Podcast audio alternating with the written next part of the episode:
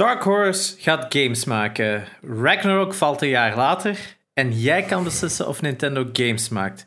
Welkom bij Gamecast, de beste gaming podcast waar Tetten in de thumbnail duidelijk meer kliks oplevert. Ik ben Jerre. Ik ben Espe. En ik ben Janox. En het waren trouwens de tetten van Janox. Uh, de fictieve, hè? want uh, Espen had gewoon een thumbnail gemaakt.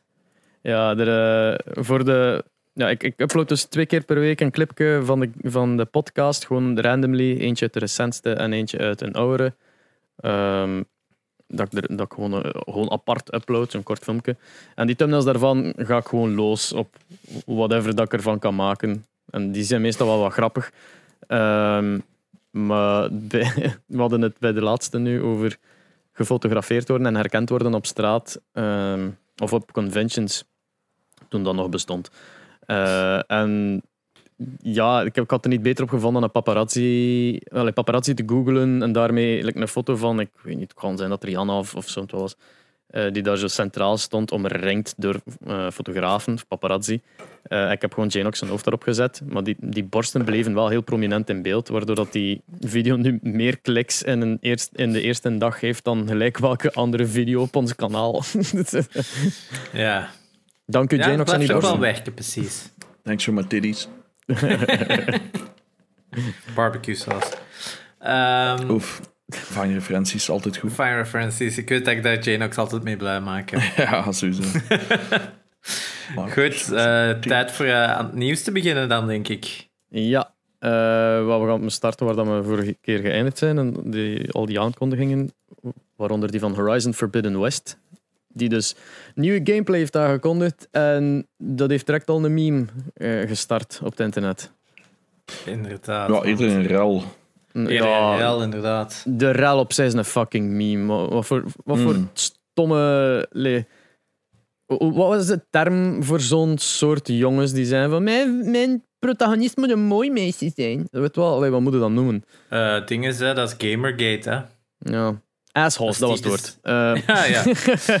Gamergate in elk geval. Dus ja, inderdaad, er was nieuwe footage van Horizon Forbidden West. Uh, ik en Janox waren al geniepig tijdens de vorige podcast aan het kijken, terwijl Espen over iets anders bezig was. Um, Nooit nu, Het zag er allemaal wel vrij goed uit, uh, maar dus bepaalde fans hadden een probleem met hoe dat Alloy na enkele jaren in het game want ik denk niet dat het zich vlak na de vorige afspeelt toen ze 18 was. Het zal waarschijnlijk al drie, vier jaar later zijn. Maar haar gezichtsstructuur was een beetje aangepast en het was voornamelijk minder prominent dat haar jukbeenderen uh, doorkwamen. En ze was, wat dat zij zeggen, chubby nu. Niet echt veel chubby aan te zien. Uh, ze is nog altijd mager als fuck. Maar dan ben ik wel obese as fuck. Ah ja, wacht.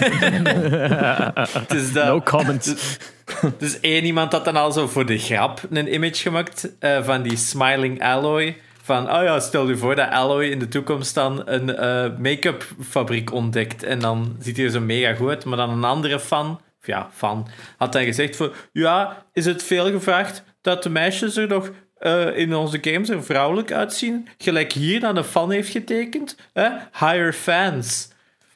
Wat dan gigantisch in deze gezicht is ontploft, want iedereen ziet van, uh, fuck off. Goh, ja, het is wel redelijk. Het, het, dat vind ik ook het irritant aan Twitter. Dat zo, iedereen is gewoon... Je vindt altijd wel iemand die je steunt. Waardoor ja. dat... Allee, ik heb doorgeklikt aan die kerel zijn profiel. En zijn follow-up tweet was van... Ah ja, een hele hoop beta-mails die... Uh, mm, die in een gat gebeten zijn. En, uh, en ja, ja, ja. maar ondertussen heb ik er wel zoveel followers bij.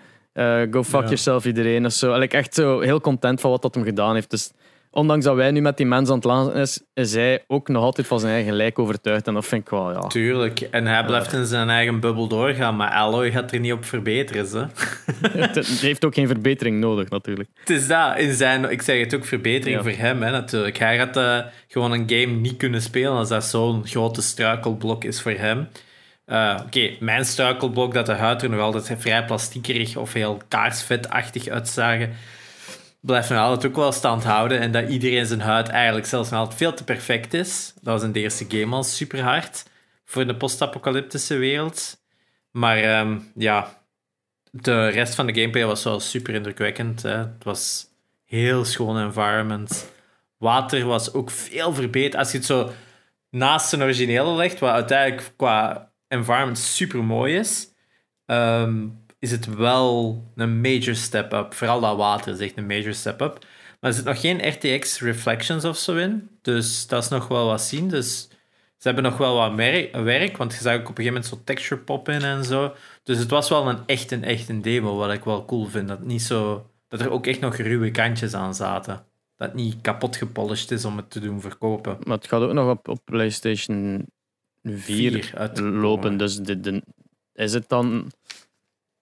Eh, allee, gaan, gaan die dan zo twee verschillende belichtingen hebben? Van de ene gaat RTX hebben, de andere niet? Of gaan ze gewoon de belichting in- implementeren die op alle twee werkt? Ehm, in mijn ogen denk ik wel dat daar een verschil tussen gaat zitten. En je gaat wel qua je materiaal ga je grotendeels hetzelfde houden, maar je moet nog altijd wel zien dat je belichting is, is, is één ding, maar je, gelijk RTX en zo zijn allemaal features natuurlijk. Hè. Dat, kun je, dat, dat, merk je heel erg op een PC ook. Als je je settings naar max duwt of niet, wat dat daar de verschillen op zijn, hè, natuurlijk. Dus qua die overgang naar 4 en 5 is nu niet om te zeggen alsof er een gigantische herstructurering moet zijn van hoe dat je dingen aanpakt. Het is gewoon op welke resolutie doet het, hoe hoog is je texture quality, hoeveel active pixel lights pakt je, welke RTX-effecten pakt je. En zo balanceer je dat wel voor van die PS4-versie een chicere PS5-versie te maken. Hè? Mm, maar ja, ook het geheel speelde zich ook in San Francisco af. Wat ik dan ook wil zeggen van als dat San Francisco is in de toekomst, dan is er wel duidelijk eh, veel meer opwarming, waardoor het hier veel meer gebroken zou zijn. Maar eh, ja, sorry, details. Uh, well, actually. um, well, actually. no, no, no. Uh, wel, speaking of PS4, omdat je dat goed aanhaalt van PS4-versie voor Forbidden uh, West, is dus ook het geval voor God of War, Ragnarok en Gran Turismo 7. Die zouden dus ook nog PlayStation 4-versies krijgen. Wat ik wel insane vind. Zeker in het geval van Gran Ra- Turismo 7. maar Ragnarok ook toch? Ja, Ragnarok ook, maar ik denk dat hij al zo lang in development was dat hij eh, dat die sowieso misschien altijd nog ge, ge- gepland was. Horizon ook, hè, die waren sowieso nog gepland voor PS4 uit te komen misschien. Hè, dat die dan door corona toch nog aan die een overlap zaten van het kan op beide generaties. Want dat is het lastig dat we nu in die situatie hebben. We hebben heel veel games die toch nog voor dit jaar gepland waren, maar door corona uitgesteld zijn geweest. En ik denk bijvoorbeeld het geval van Ratchet Clank, dat volgende week uitkomt.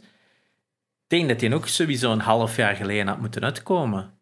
En Horizon ook eigenlijk al in het voorjaar had moeten uitkomen en zo. Ik denk al van, van die dingen dat je die toch zeker een half jaar negen maanden moet opschuiven om eigenlijk die originele geplande release data eh, te weten te komen. En ik denk dat Ratchet Clank altijd gepland was als een launch title voor de PS5. Hmm. En dat een Forbidden West en een Ragnarok tijdens het jaar hadden moeten uitkomen. Maar dus eigenlijk niet een nieuwe console moesten pushen, maar eigenlijk toch nog als... We hebben nog iets voor PlayStation 4, omdat dat ook nog gigantische installbase hebben en omdat dat nog een sequel is op een PlayStation 4 game in beide gevallen. Hè? Ja, maar met, met God of War had ik toch eerder het gevoel dat ze zo laat, alleen niet zo laat, maar. Allee, ik, Wanneer weet niet wanneer ze of- begonnen zijn, maar er was enkel maar een teaser uitgekomen waar dat we mee, Ja, ja, ja. wat dat ons het signaal geeft dat er nog niet zoveel is. En Dus dan dat, denk maar ja, die wel. teaser is, ah, is getoond na corona, hè? na die initiële blurb hè, Ja, wel, van maar dan- corona. Dan kunnen we toch al lang die beslissing genomen hebben van laten we dat. Oh ja, eh, ja, tuurlijk. Toen ze dat toonden, stond het sowieso vast dat het niet meer in 2021 ging komen. Mijn gevoel was eerder van dat het sowieso... Het plan was wel dat die een, voordat corona gebeurde, dat die sowieso ergens 2021, eind 2021 ging uitkomen. Ik denk dat dat het originele plan wel was, om het zo te Ja. zeggen. En... Wacht, wat wou ik nu nog zeggen? Eh, God of War 2 is een heel goed voorbeeld. Hè. God of War 2 is echt Juist. echt twee jaar na de PlayStation 3 of zo uitgekomen. Dat is echt nog vrij laat in de cycle uitgekomen. Ze. Dus ze hebben Nog- altijd wel die gewoonte gehad om. Nog op de PlayStation 2 uitgekomen ook. Ja, Ja. ja. echt wel. Dus ja, ehm, true, true. Ehm, Sony houdt altijd nog wel zoiets om de console schoon af te sluiten. En ik denk dat dit het weer een klassiek voorbeeld daarvan is, hè, vorige keer.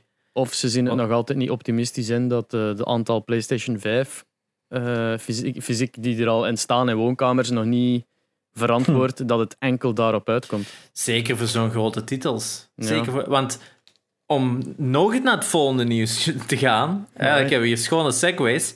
Hetzelfde is gebeurd met Destruction All-Stars. Destruction All-Stars another one bites the fucking dust.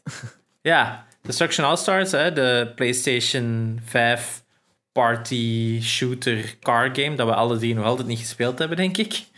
Nee. Maar daar zijn blijkbaar zo weinig spelers dat ze al bots moeten inschakelen om de matchen te vullen.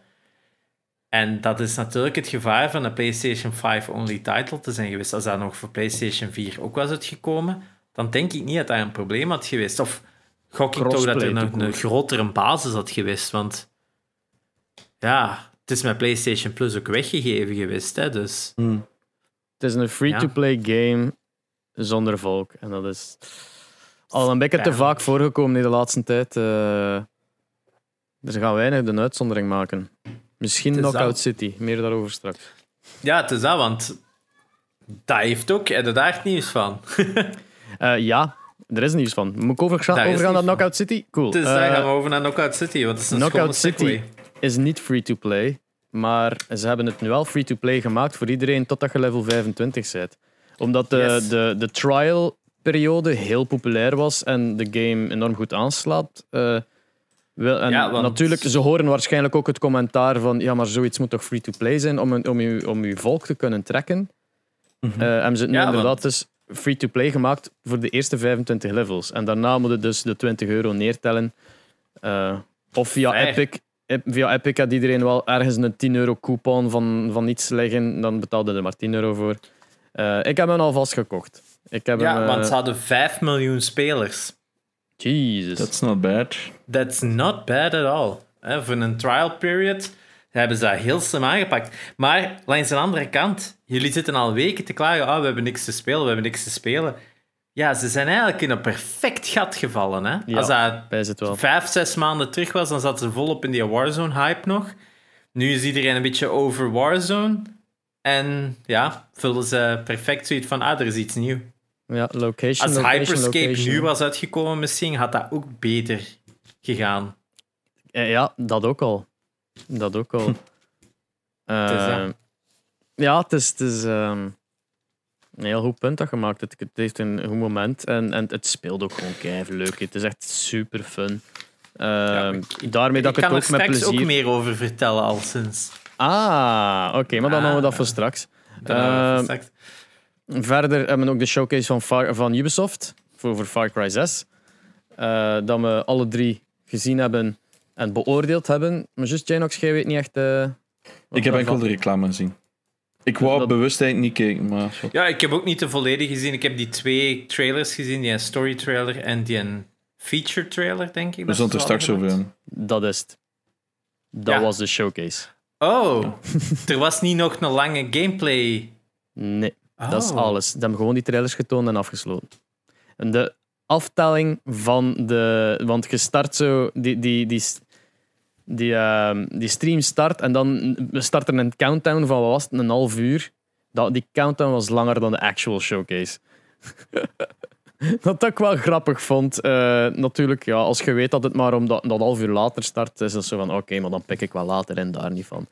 Maar eh, de trailers waren het enige dat ze getoond hebben. Dus de gameplay reveal was er niet echt van toepassing, vond ik. Ook al waren er wel zo wat ja, de typische trailer gewijs gameplay momentjes in. Ik ben vooral fan van de Macarena Gun. Ja, die was wel super cool. En het hondje is ridicuul schattig wel. Oh, my jongen. Amai, ik, ik denk dat iedereen de Baby Yoda techniek wil gaan inschakelen eh, in hun eh, franchises. Is dat Mm. erg? Hebben ons gewoon portemonnee nu al. Wat blieft? Ze willen ons popjes verkopen. Ja, het is dat vooral. Hè. Eh, Het is dat. al al die in-game transactions. Get the dog. Ja. Maar je weet wel, ook met die rockets nu op hun rug, zijn eigenlijk gewoon al half Boba Fett aan het worden ook en zo. Het, ja, maar het, het gaat nog verder weg van. En het is grappig dat Ubisoft een paar jaar terug zo keihard in aan het zetten was op realistische games en zo. Dat is echt gewoon fucking throw it out the window. Hè. De Far Cry is nu ook al gewoon absurder en absurder aan het worden met elk deel. En ja, Assassin's Creed heeft dan nog enige realisme. Ja, dus niet, te lang bij hetzelfde, niet te lang bij hetzelfde blijven is op zich geen slecht ding. Als Eh, mensen het graag hebben, Ja, who are we to judge natuurlijk. Hè? Het, het, het heeft ook zijn limieten, hè? dat realisme. ja.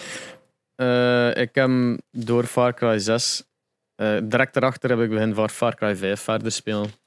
Eh, dus het heeft mijn goesting doen krijgen om nog een Far Cry game te spelen.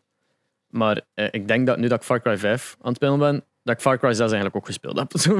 op, op een paar ludieke wapens na. Waar, je kent het Ubisoft-concept. hè. Eh, dat gaat hier en daar iets nieuws doen, maar voor de rest is dat een game dat een hele vaste stramien volgt. En dat is niks slechts aan, maar je gaat wel het gevoel hebben dat je het al gespeeld hebt, denk ik.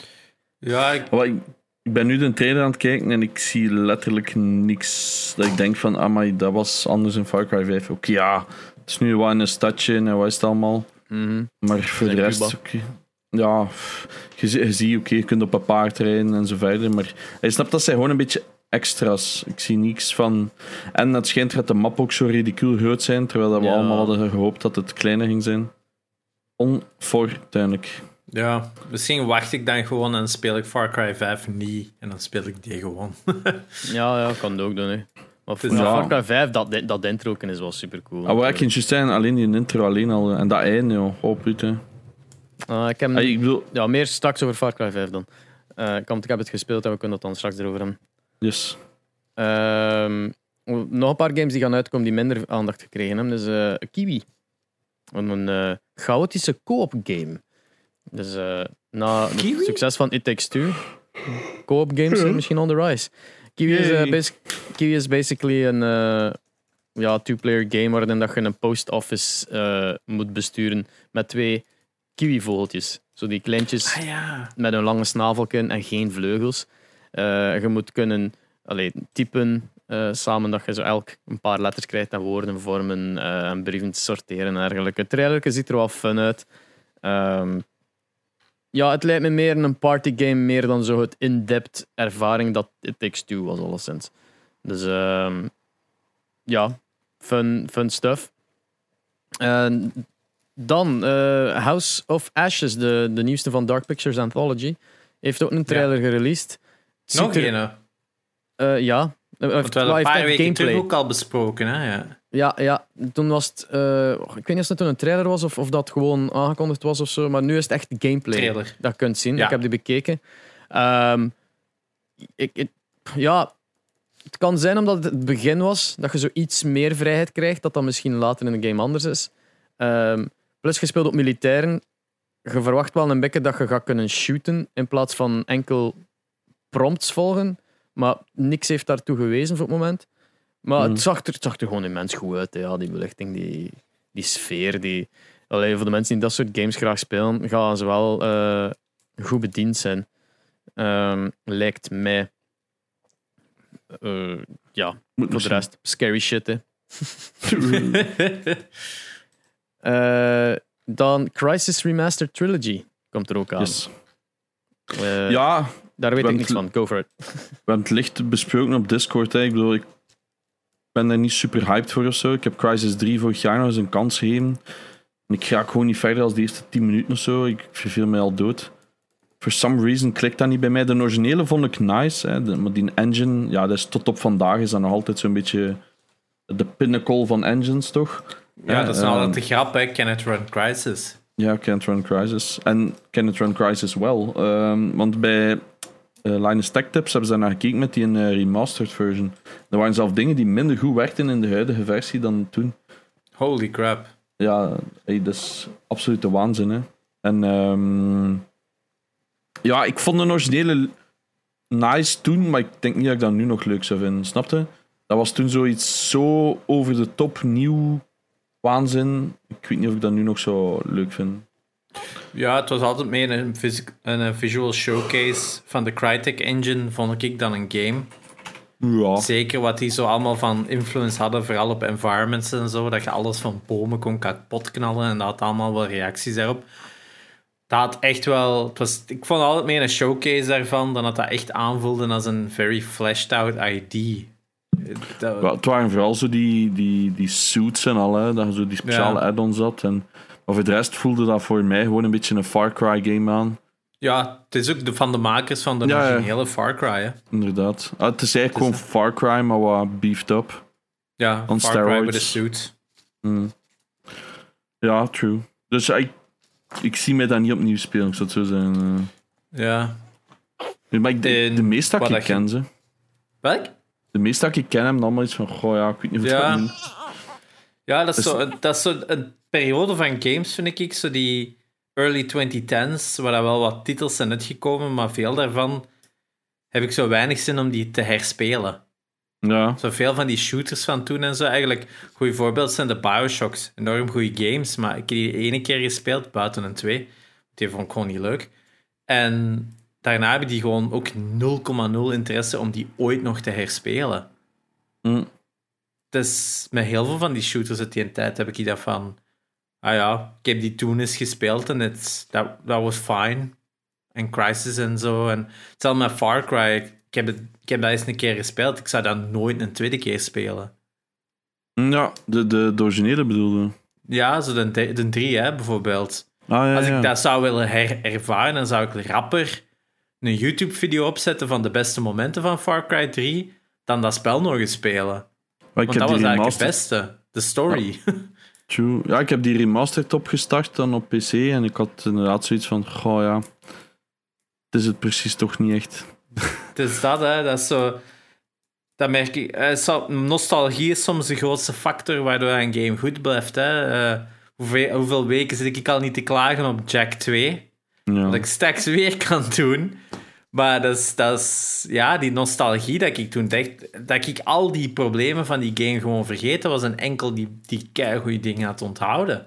Mm. Het is een powerful thing, hè, maar vroeger konden wij zoveel meer shit aanvaarden in games en de laatste tijd zijn wij gewoon gevoeliger en gevoeliger voor Te verwend, heet te verwend ook, maar dat we ook gewoon nimmer een slechte ervaring willen Mm.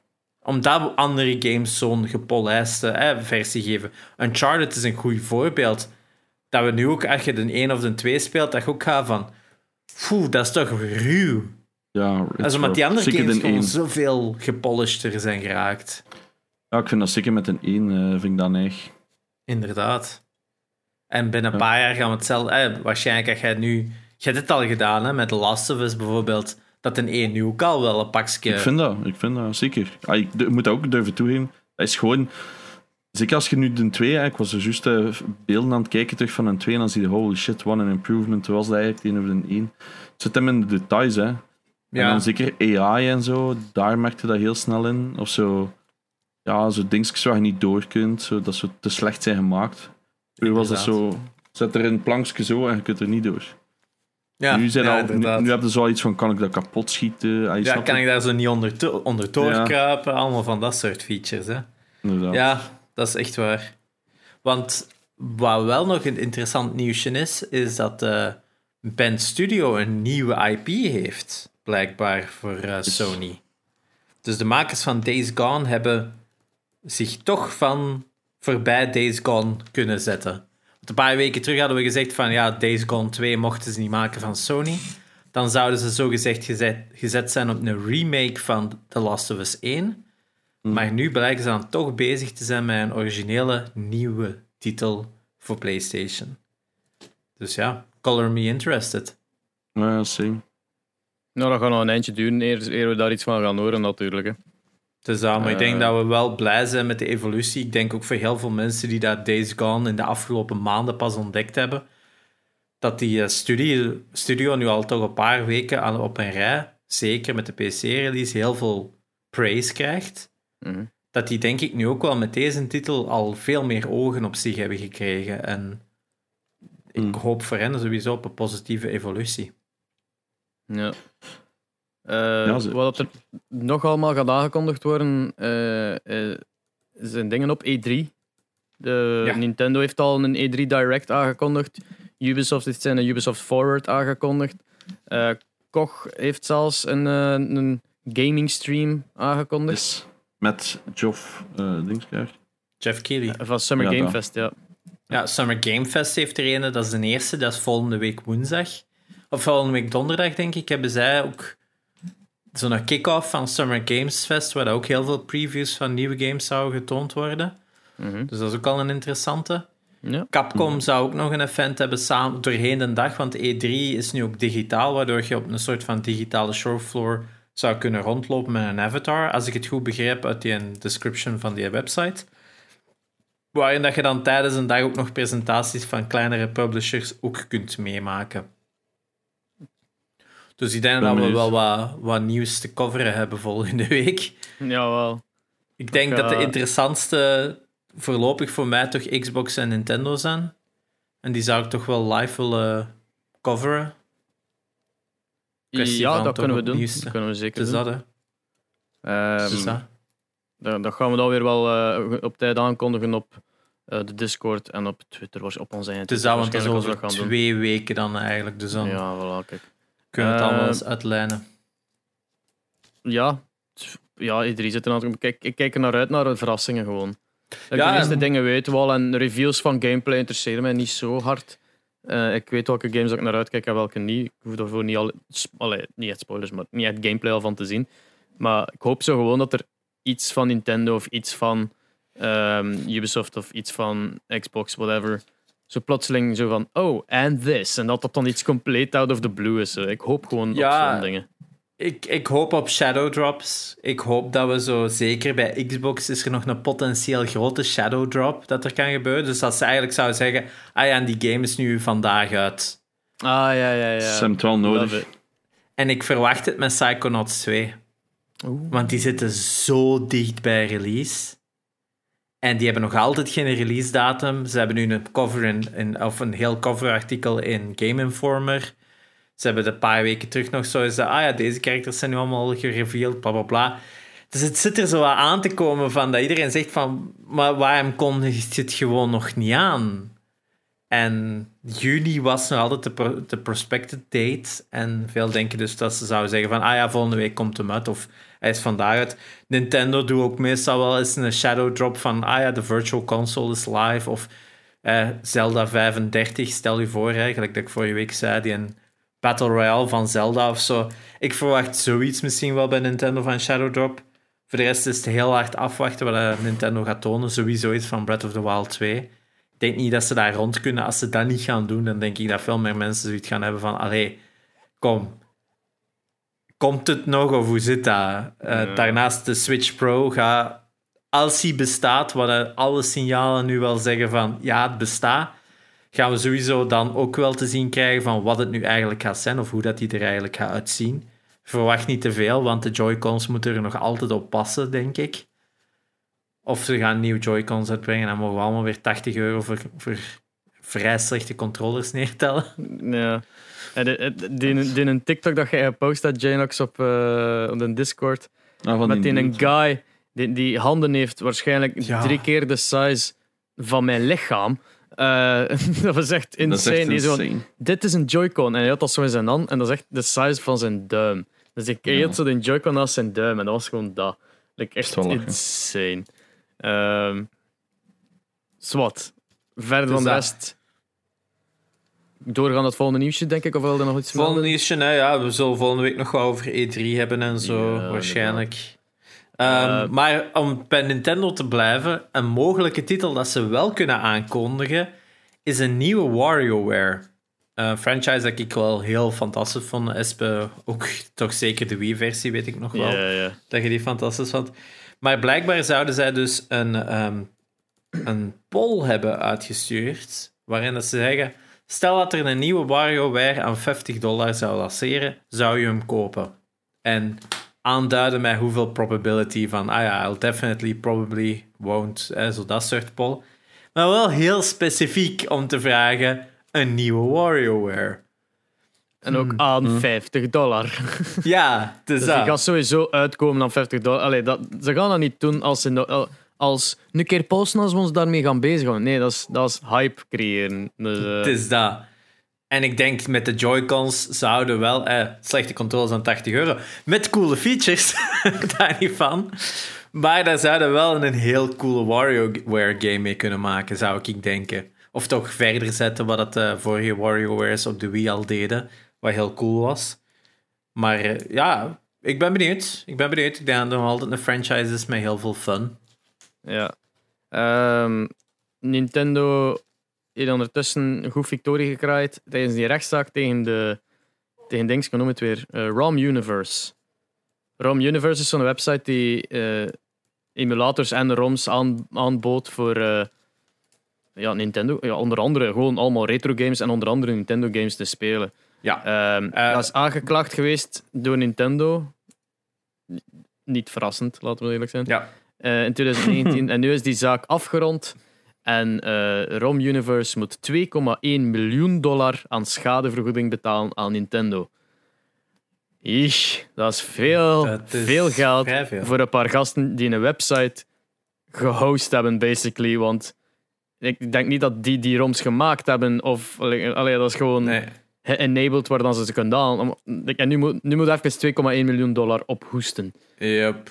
Oh, maar die zullen er wel een beetje aan verdiend hebben door ads natuurlijk, dat ze dan op die website hebben gerund. Maar geen 2,1 miljoen, denk ik. Ook voor de duidelijkheid voor de mensen die niet weten wat een ROM is. Een ROM is eigenlijk een soort van, ja, je, als ze een cartridge pakken van een game of zo, dat ze alle data daarvan afhalen en in ene file compressen, waardoor je eigenlijk de volledige cartridge in een, kunt spelen in een simpele mhm. file of via een emulator of via originele hardware je dan de ROM terug op een cartridge zegt. Eigenlijk gewoon een soort van disk image, om het zo te zeggen. En dat is ja, al jaren populair, laten we het zo stellen. Ik denk dat ROM zal bijna even lang bestaan als, als, uh, als, als uh, games natuurlijk. Want ja, Eén keer dat de hardware van PC's even sterk begon te worden als dat van consoles, Inderdaad. bestond dat al. Zelfs ehm, de Virtual Console op Nintendo werkt zelfs met ROMs. Erger nog, ah, in veel gevallen is de Super Mario Bros. ROM zelfs ene dat ze zelf niet gemaakt hebben, maar ene van een fan. Dus dat, iemand destijds van de originele Nintendo cartridge de data heeft afgehaald en een ROM van heeft gemaakt en is beginnen circuleren op het internet. Die is in de virtual, op de Super Nintendo Mini sowieso, of op de Nintendo Mini sowieso beland. Maar bij, op de SNES Mini was er ook een van uh, Earthbound. Was, ja. dat ook geen, was dat ook geen... Uh, dat zijn, zijn er zo'n paar inderdaad, dat het altijd over fan uh, rips gingen en geen officiële rips van Nintendo. Wat ook wel ergens zoiets van. Dus jullie moeten misschien zelf wat geld aan ROM Universe geven, want uh, nee. daar gaat u uw kaas gaan halen. Of ja, mosterd. De, ik zie dat er... Um, de site had ook een soort subscription ding. Is dat je als je 30 dollar, of geen subscription, gewoon je kon 30 dollar betalen en dan kreeg je extra snelle toegang tot de ROMs. Wat ik hmm. raar vind, want dat is 2 kilobyte groot. Um, en ROM Universe had um, Stormen, dus de guy noemt Stormen, Matthew Stormen, had hem uh, tussen de 30 en 36.000 dollar opgebracht. Oef, dat is geen 2,1 uh, miljoen. Nintendo kreeg ik vind het heel mooi verwoord in het artikel op 4Gamers. Dus Nintendo kreeg uiteindelijk 2,1 miljoen dollar aan schadevergoeding toegezegd. Het had aanvankelijk meer geëist, maar de rechter was mild. mild. ja, inderdaad. Uh, en, en, en ik word er ook aan herinnerd dat eind 2018 was als dat ook al gebeurd met een, met een koppel die 12 miljoen dollar moest betalen aan Nintendo, ook achter een ROM-site. Dus het is, uh, het is niet de eerste keer dat dat gebeurt. En uh, het is een beetje stom van Storman vooral omdat hem effectief alles had ingezet ook om, om, om dat te verdedigen met gedacht van ik kan dat hier winnen. Zo, nee, dat, nee. You're gonna be broke. Hoe, hoe zit dat? Weet je dat? Hoe zit dat dan als die dude geen 2,1 miljoen dollar heeft? Dat is, ah, dat is gewoon uh, een beetje like hier, schuldbemiddeling. Dus dan betaalde gewoon heel je leven af. Stukjes, maar je hebt wel nog altijd genoeg om te leven. Maar voor de rest van de tijd betaalde af. Damn. Dus ze pakken gewoon elke maand van je loon of whatever, pakken ze stuk af.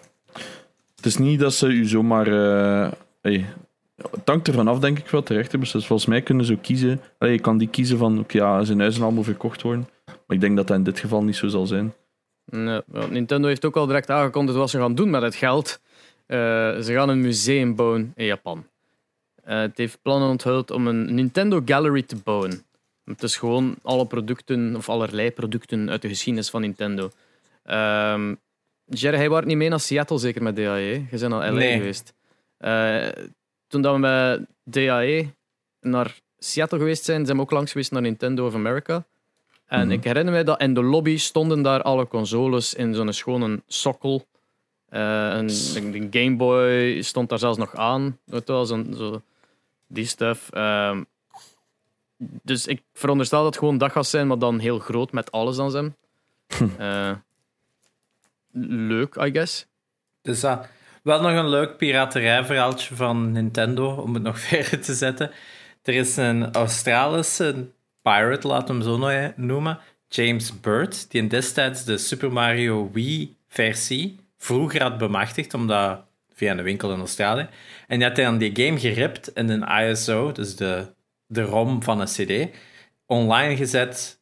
Eh, en Nintendo heeft daar natuurlijk achter gekomen en heeft tegen aangeklaagd. En is aangeklaagd voor 1,6 miljoen voor dat te doen, omdat die game nog niet uit was. En daardoor hebben ze dus potentiële verkopen misgelopen. Een paar jaar na datum, terwijl hij nog altijd alles aan het afbetalen was, heeft hij van Nintendo een beeldje van Ganon gekregen bij de, de re-release van Wind Waker op Wii U for being a good customer of Nintendo.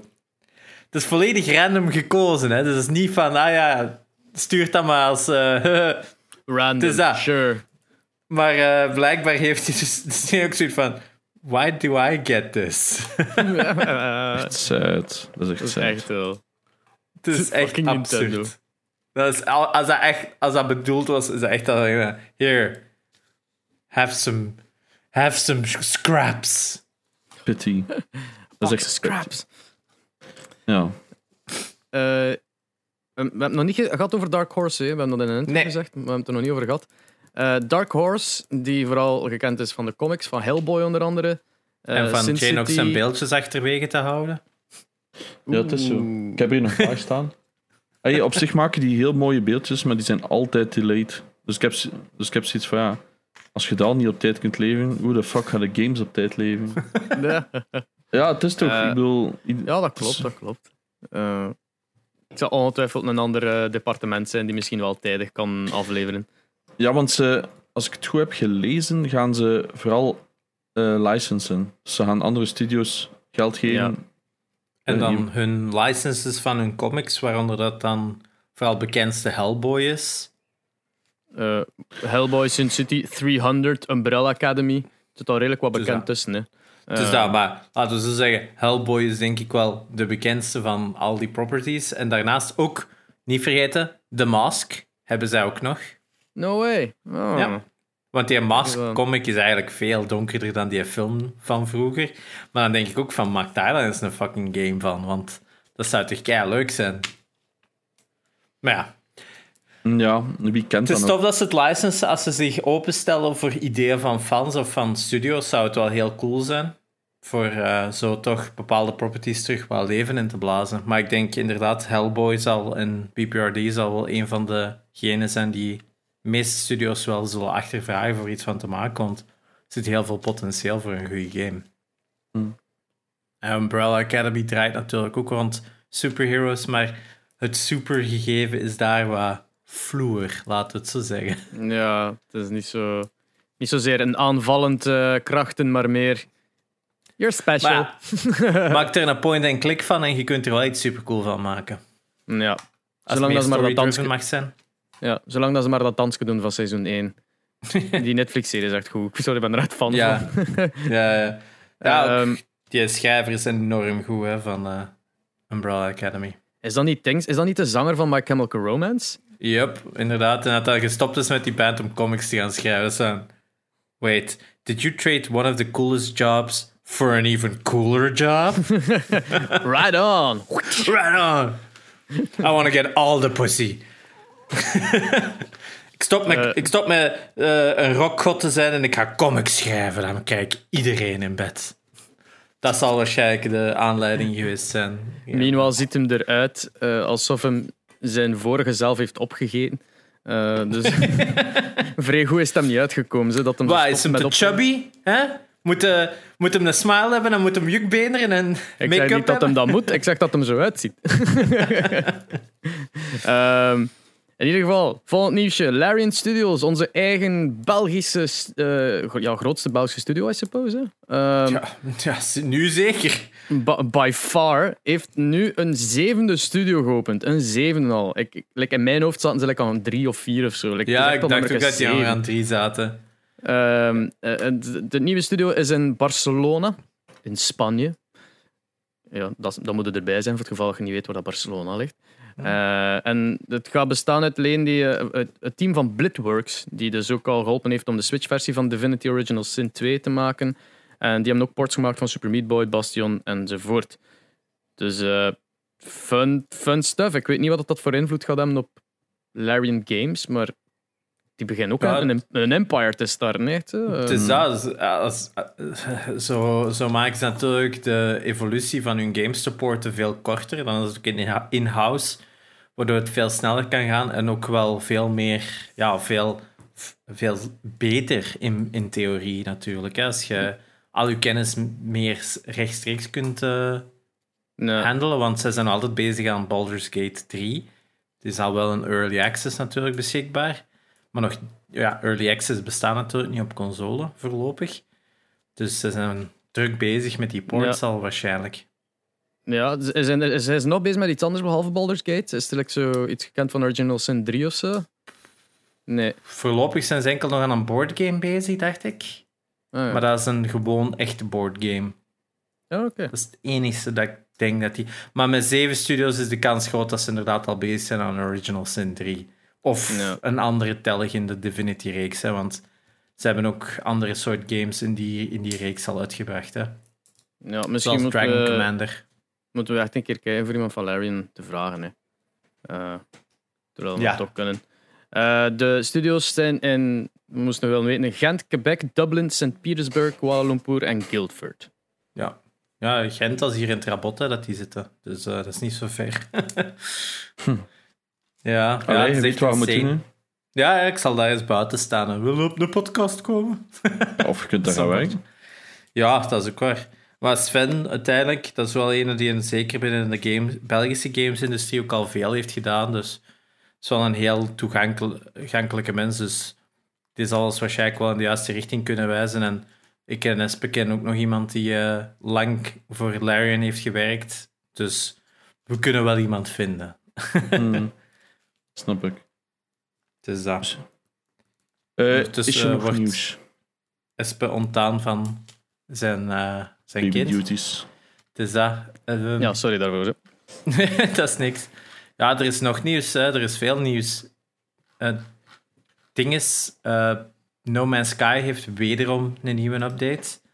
Ze hebben nu een nieuwe grafische update gedaan, waarin dat ze heel veel van de graphical options, reflections, lighting, animations, animal... eh, Je kunt nu ook op beesten vliegen en zo. Heel veel is herwerkt, waardoor het zelfs nu op een punt is gekomen dat ze zeggen van het ziet er beter uit dan wat we acht jaar geleden beloofden. Ja, dat is, het- dat is het die, die redemption arc van. eh eh, oh, hoe noemt hem meer? De, de maker? Sean Murray. Sean Barry. Sean Murray. Eh, ja, die redemption arc is echt zo gecomplete en went beyond. Want niet alleen is het dus inderdaad.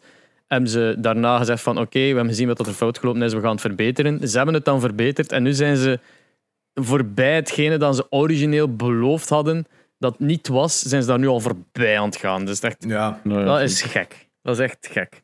ja, ze hebben Ehm. echt nu een universum gecreëerd. Dat is nog het vetste. Dat is, ze hebben eigenlijk meer gemaakt wat dat Destiny is, bijvoorbeeld. Wat dat, Ja. Als je nu zo begint te vergelijken van al die dingen dat Destiny had kunnen zijn, hebben zij wel gedaan, vind ik. Ze hebben zo meer die, dat gevoel van met vrienden in de ruimte te gaan en zo, hebben ze nu wel perfect kunnen eh hercreëren. En ja, ik vind het enorm indrukwekkend. Ik vind het ook super cool dat ze gewoon al hun, hun winst dat ze hebben gehad, gewoon terug geïnvesteerd hebben in hun game. En al die updates gratis hebben uitgebracht. En zo dus die populariteit terug hebben gekregen. Dat het game nog altijd nu geld blijft opleveren. Gewoon voor mensen die nu zoiets hebben. Oh, het is een cool spel of wat, ik ga het kopen. En dat is Mm. gewoon super vet. Ik vraag me gewoon af, kun je acht jaar mensen betalen voor dat terug te... Allee, je kunt je geld daar nog uithalen. Ze hebben, en, eh, want we spreken hier over acht jaar. Toen was de aankondiging. Toen was dat een team van zeven man dat die game heeft gemaakt. Om en beide op die drie jaar voor die release in 2016 was de release, denk ik. Daar hebben ze toen enorm veel verkocht. Echt al miljoenen kopieën. Er zijn natuurlijk voornamelijk geen refunds geweest van de digitale, want PlayStation had dat toen nog niet. Dat is pas bij Cyberpunk dat ze dat deftig hebben uitgebouwd voor het geval van, ah ja, er is iets beloofd en het is niet wat het Hmm. is. No Man's Sky had hetzelfde eigenlijk, maar toen heeft Sony zoiets gehad van, oh, we hebben dat gepublished, dus we gaan dat niet doen. En ze hebben daar heel veel geld uit gehaald en hebben dat dan blijven investeren, maar na twee, drie jaar stond dat game op een nieuw punt, dat mensen al terug begonnen te kopen en Mm. maar dat had enorm veel verkocht op release, hè. dat mogen je niet onderschatten. En omdat zij een relatief klein team bleven en heel rustig zijn blijven verder werken, niet te veel tijd gestoken in marketing, niet te veel... Eh, nadien, hè. Want ik denk zelfs het origineel hadden niet veel, ti- tijd, eh, niet veel geld in marketing gestoken. Iedereen was zo bust over die game dat eh Sean Murray gewoon overal werd uitgenodigd. Zelfs bij Jimmy Fallon. Nu ja, of dat een goed ding is, laat ik, laat ik aan jullie over. maar eh, ja, het is eigenlijk denk ik nog een relatief goedkope ontwikkeling geweest voor het origineel. Ik denk dat ze daar heel veel hebben kunnen uithalen aan winst, ik zal het zo zeggen. Ja, Omdat het ook niet ontwikkeld was als een AAA-titel. Dus letterlijk hun idee was... We hebben hier een cool concept en we maken daar een indie-title van. En people decided dat het een AAA-title was. Hmm. Maar het is een beetje like Minecraft is een perfect voorbeeld. Hè? Dat is ook zoiets van... Dat was vrij simpel ontworpen, vrij simpel gemaakt. En opeens had er, eh, stort daar een gigantisch publiek op in. Hè? En hebben die hetzelfde gedaan. Hè? Alles wat ze kregen, gewoon terug geïnvesteerd. Hè? Mm. En dan kocht iedereen dat op elk systeem dat ze hadden bij Minecraft. Ja, true. Eh, ik heb niet echt een overgang voor een volgend nieuwsje, maar ik ga gewoon doorgaan, I suppose. Yep. Eh, eBay past de regels aan omtrent bieden op Pokémon-kaarten. Dus eh. Pokémon-kaarten zijn gigantisch populair opnieuw. Ja. Eh, en er gaan ja, sommige van die shiny kaarten worden, of, of ik weet niet hoe dat systeem werkt, om eerlijk te Ja, zijn, hol- maar het- holo's. Holo's. holo's. De- de- Er zijn heel dure kaarten tussen. Ja, Als die verkocht worden, gaat, gaat dat aan belachelijke bedragen soms Het zotte is, 100 Thieves, die had zo'n Shadowless eh, Original box gekocht. 300.000 euro voor betaald of zo. Die hebben er, nee, een half miljoen. Die hebben er twee Shadowless Charizards uitgepoeld. Dat is echt insane. Wat die zijn al als je daar 300 mint kaartstuk of zo. Ja. als, Oh. als je die perfect geprint hebt, dat je overal dezelfde randen heeft, gaat dat dus inderdaad over honderden duizenden euro's voor één kaart. hè. Ja, 300 wel denk op- ik. Op eBay hebben ze dus eigenlijk een beetje last van het fenomeen dat, dat mensen elkaar opbieden, niet om echt te bieden, maar om ehm, de prijs omhoog te krijgen. Want op eBay is er in het algemeen een regel dat je je bod eigenlijk kunt terugtrekken. Dus wat gebeurt er? Er wordt op je kaart geboden, je hebt een tweede account. Allee, dat is één van de mogelijkheden. Gewoon ook andere mensen die dat voor u doen of zo. Maar pak nu dat je een tweede account hebt, jij biedt daarboven. Zodat dat die mens meer moet betalen, die opnieuw opbod moeten doen. Tot een bepaald punt ehm, dat, je, dat, dat, dat hem er niet meer boven biedt, dan trekt hij gewoon je bot terug. Dat kan. Wel, omdat dat zodanig veel aan het voorkomen was, heeft eBay nu gezegd van alright, we gaan dat eh, terugtrekken van je bot regel veranderen. Je kunt het nu enkel doen met, ehm, als de verkoper daarmee akkoord gaat. Eh, dus eh, je kunt dat nog altijd bij je eigen doen, omdat jij gewoon jezelf aan het opbieden bent, natuurlijk. Maar in het geval dat, je, dat andere mensen dat doen om te trollen of om gewoon de markt omhoog te krijgen voor het geval dat ze zelf nog dingen verkopen en zo, dat gaat misschien een beetje afzwakken. Maar Ja. het is zot dat eBay, die daar eigenlijk op zich niks mee te maken heeft, eh, maar wel, ja, het heeft ja, niks mee te maken. Ik, ik bedenk zelf net, terwijl ik het zeg, dat als, Ja. er, als er fraude op eBay eh, wordt eh, gedaan, gaan ze inderdaad ook zelf in een negatief daglicht komen te staan. Dus Ja. in feite, sna- op die manier snap ik het wel. Maar kijk, Oh ja, ik, ik, ik heb ooit gehad op Katawiki, is dat dus niet. Als je daar biedt, is dat finaal. Ik had, ik had dat per ongeluk gedaan, lang wel. Ik dacht dat het iets anders was. Ik had heel snel proberen bieden, omdat het bijna afliep. En dan bleek het om iets anders te gaan. En ik heb gevraagd, vaak, ik zou graag mijn bot willen intrekken. Ik heb support gebeld en zo verder. Die hebben gewoon allemaal gezegd nee. En ik zei, ja, maar ik wil dat niet eens. Dat is per ongeluk. Ik ben ook de enige dat erop heeft geboden. Ah ja, dat is dan pech. Ik zei, ja, maar als ik niet betaal, ja, dat zijn dan deurwaarders. Alle kosten vallen bij u. Ik ga. Dus daarmee, ik ben wel akkoord van, ja, je moet dat in principe kunnen. Maar ja, Ah, ik had, ik had daar waarschijnlijk ook meer achter kunnen gaan, maar ja, ik had er ook niet veel zin in. Ja. Ja, ik Ja. snap dat wel. Maar op tweedehands is dat ook een gigantisch probleem. Hè. Ja. Daar kun je bieden, maar daar is er niks dat je verplicht om dat te betalen. Bij eBay, als jij het finaal bot bent, zijn je eigenlijk verplicht dat te betalen. Ja. Yep. ja, dus veel mensen inderdaad kunnen gewoon op zichzelf of zeggen tegen een vriend van ah, zit jij een bot op tweedehands en dan zien we wel of die mensen hoger bieden of niet. Hè. Hmm. Ja. ja, ik vind ook al meestal zo'n kaksysteem. Nu, om het bij Pokémon te houden, Pokémon heeft net ook het meest financiële eh, opbrengende jaar aller tijden gehad in 2020. Ze hebben nog nooit zo'n profitable year gehad als 2020. Wat insane is dat je denkt van ja, was er geen pandemie of zo? Maar ja. Ja. dus de verkoop van de kaarten heeft ook enkel maar geleid tot meer kaarten die, van de nieuwe die dat verkocht werden. De games hebben natuurlijk ook meer verkocht en zo. Dus ehm, ja, het was, eh, wat was het? Het bedrag? Een operating profit of 250, eh, 55 million dollars. That's a lot of money. That's a lot of money. Ja.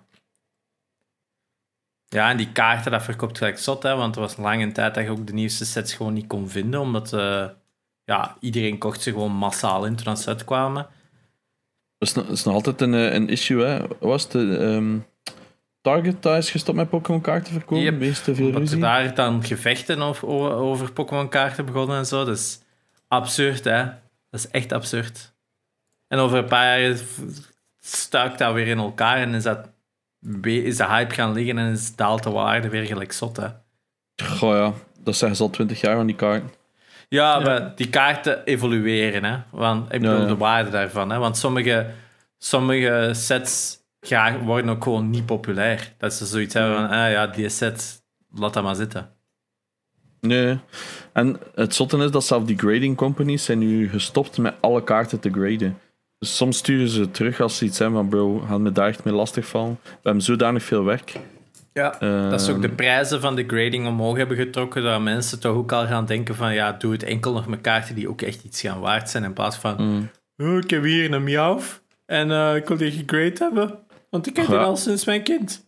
Ja, ik vind in principe dat ze dat moeten doen, maar... Ja, In, in principe is het maar legit gewoon naar kijken en in een box gesteken. Hè. Ik bedoel... Maar inderdaad, ja, ik, ik zeg het, ik ken zo'n N64 collector die ze bijna alle games weer upgraded heeft. En dan denk ik ook van, Jesus Christ. Eh, bij games is dat trouwens ook een gigantisch probleem met heel die grading community. Ehm, bijna iedereen dat bijvoorbeeld nu PS4 games, of er komt een nieuwe PS5 game uit, direct twee keer kopen, één laten graden direct, voor probeer zo hoog mogelijk. Ik heb al Ja, massa's... is- Oh ja, en dan de hoop dat dat binnen 10 jaar iets waard is. Hè. Dat is toch absurd, want de meeste games zijn gewoon sealed. Dus als je die gewoon sealed houdt en die iets of wat in een plastieke doos steekt, dan zijn die toch allemaal pretty much grade 10. Ja. Als je Goh, met ja. nieuwe PS4-titles doet, Mm. kan nu toch gewoon naar de Game Mania gaan en koop Ghost of Tsushima. Ja, Game Maar- Mania. Maar dat is ook super random, hè, die, die rating. Hangt er keihard vanaf Ja. van degene die dat, die dat, dat doet. Want je hebt er die soms schoner zijn en eh, minder rating krijgen van een andere persoon op dat bedrijf die dat moet raten. Want ik bijvoorbeeld ken ook iemand in het middelbaar die kocht alle Collector's Edition destijds al twee keer. één keer altijd voor te verkopen binnen zoveel jaar. Dat is waanzin. Ja. Ja. Ja, ik vind dat ook absurd. Je moet gewoon kopen om te spelen, niet voor daar 20 jaar op te zitten om dan te hopen dat je dat opeens keihard geld gaat opbrengen, want in veel gevallen is dat gewoon niet. En voor die mensen dat dat destijds met Pokémon kaarten hebben gedaan, you're in luck. Maar Mhm. je kunt ook de shit hand hebben en Digimon kaarten hebben gekocht. Hè? En, Ik heb zo nog massa's van die Harry Potter kaarten gekocht. of Harry Want Potter Harry. Potter had dat ook. Of zo, ah, die een hype dat er destijds was van filmkaarten. Dat je zo kaartjes had van, oh wauw, dat zijn foto's uit de film en Mm. ik heb dat nu. Dat was toen ook zo'n hype in de jaren negentig. Ja, Ja, ik vind dat altijd cool, maar ja, ik snap ook de waarde niet van. Maar het is maar gewoon, ik denk dat mensen gewoon geen goesting hebben in aandelen, dat ze verzinnen gewoon shit. ja terwijl de NFT-markt nu weer in elkaar aan het stuiken is. Ah ja, maar daar heb ik sowieso nooit echt achter gestaan. NFT's heb ik inderdaad ook nooit achtergesteld. Eh, voor de mensen die niet weten, NFT's is uiteindelijk echt gewoon digitale kunst om te kopen. Eh, het origineel filmpje van Charlie Bit My Finger op YouTube was voor hoeveel verkocht? 621.000 dollar of zoiets. De Ja. NFT-versie ervan. Dus gewoon, jij bezit dat filmpje niet eens, jij bezit het recht. Zeg Van die ene MP4 dat er dan van is. Ja, dus het is gewoon ergens. een unieke MP4. Ja, zelf niet. je hebt gewoon recht op van de nu. copyright, basically. Ja. Gewoon recht op de copyright, eigenlijk. Nee, zelf niet. Zelfs dat niet. Nee. Zoals dat niet? In Nee, veel gevallen niet. In, in het geval van Charlie Bit My Finger denk ik dat hij dat wel heeft opge dat hij wel heeft aangeboden. Van, je kunt beslissen wat er met Charlie Bit My Finger op het internet gebeurt. Ah, oké. Dat heeft hij ook wel verkocht, dacht ik. Maar in veel gevallen kunnen gewoon zeggen van, ah ja, hier heb je een gif, ik heb die destijds gemaakt, hier heb je een NFT-versie daarvan, maar je hebt niet die copyright. Want die copyright blijft nog altijd van de originele artiest, om dan te zeggen, ik maak daar nog eens tien kopieën van. En ik verkoop die nog eens als NFT's. Je En- mocht, eigenlijk is het gewoon, moet ergens slagers een boek openen in een museum en daarin staat gewoon, dit is de eigenaar, that's it. Daar betaalde Ja. soms miljoenen voor. Ja, dat is een heel... En omdat dat een digitaal gegeven is waar alles op een seconde gekopieerd kan worden, voelt dat gewoon heel leeg aan, vind ik. En Ja. ik denk dat heel veel mensen daar heel veel geld hebben ingestopt, omdat ze zoiets hadden van Bitcoin is groot geworden, dat je daar vroeg bij was, dus... Hmm. En dan niet twee keer Ja. nagedacht. Wat ik, ik, ik volg zo een op TikTok, eh, Gary V heet die. En eh, die had er een heel ding over. En die zei van ja, in een paar jaar zijn alle tickets op concerten zijn allemaal NFT's. Elk stuk apart. En dan heb je ook bijvoorbeeld hologram-tickets. Speciale. En die worden dan weer veel meer waard erna. En, ja. Op zich snap ik wel al die gedachtegang erachter. Hè, maar ehm, ja, ik weet het niet goed. Moeilijk. Maar dat is eh ja, raar discussie. Dat zal like, over heel alles wat met crypto te maken heeft. Dus. Ja, inderdaad. Daar kunnen we ook al een hele podcast mee vullen. En dat is, No, let's not. Ehm meanwhile, over... eh, ik kan even terug spreken over The Last of Us. Ons favoriete pastime. Eh, de actrice die um, Denkske speelde... noemt- Ah, die van Fireflies daar. Marlene. Marlene. Degene die Marlene speelde in The Last of Us 1 gaat dus ook in de serie Marlene spelen. oh, zalig. Dat vind ik wel leuk. Dus die gaat eh, haar rol behouden van de game naar de serie toe. Ah, Dat is nice. Nu hopen dat Nice Nolan North dat ook heeft. Nolan North eh, ten, al zijn rollen eh, blijft behouden in films en series of wat. Dus dat... Nee, die speelde ook in eh, Last of Us 1, hè. Had hij ook Ah ja, rol. juist. Oh my god, ik was die zijn rol vergeten. Ja, geen spoilers natuurlijk, maar Dus dat, yikes. dat zou toch ook dat vet zijn. Ja, die zou dat dat kei goed goed doen, want dat is ook een echte... Ja, dat is ook legit gewoon een acteur. Ja, ja, ik had zo een aflevering aan het stemacteur, kijken van Modern Family en op een gegeven moment ik zo... Dat is hem! Dat is is hem! En zo, North. Dat is! zo in een of andere random bijrol en dan what the fuck? Fucking Drake. en toen was hem al Drake op dat punt. Dus dan ook het absurde dat van... Jullie weten niet hoe goed dat hij is. Ja, maar eh, dat is dus dat al. Dan de zoon van de CEO Yves Guillemot verlaat Ubisoft.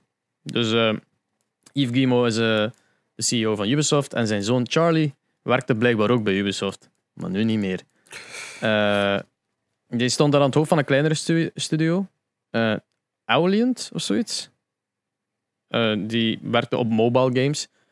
Dat is, that's no way to treat a son, denk ik dan. Ehm, maar hij en zijn, eh zijn compaan Remy Pellerin, die, die ook dus samen aan het hoofd stonden, gaan nu Ubisoft verlaten om nieuwe opportuniteiten te zoeken. Er is nog niks verder gekend daarvan. Maar dat is zo, zo raar. Zo. Uw zoon die al sinds eh, 2014 was zeker bij u werkt, of voor u werkt eigenlijk, en dan plotseling zegt van eh, I'm out, fuck off. ja, Ja, leuk. snap dat. is te zien hoe je Snap dat, relatie is met je vader. hè. Ja, inderdaad. Het is een topman van Ubisoft. Het zal wel niet zo goed zijn. Oef, snap ik. Wat de Ik nieuwe baseer, dat op absoluut, ik, ik baseer dat op absoluut niks. Gewoon dat het feit dat het grappig klinkt, by the way. Dus, dus de, Je had de die trailer waarschijnlijk weer van... Can, can we play catch today, daddy? Ja, nee, je moet eerst die sidequest gaan doen en dan moet je Ja. terugkomen. En Je had de trailer gezien allemaal van die Far Cry 6, takenlijstjes halen. Dat je zo, eerst zo...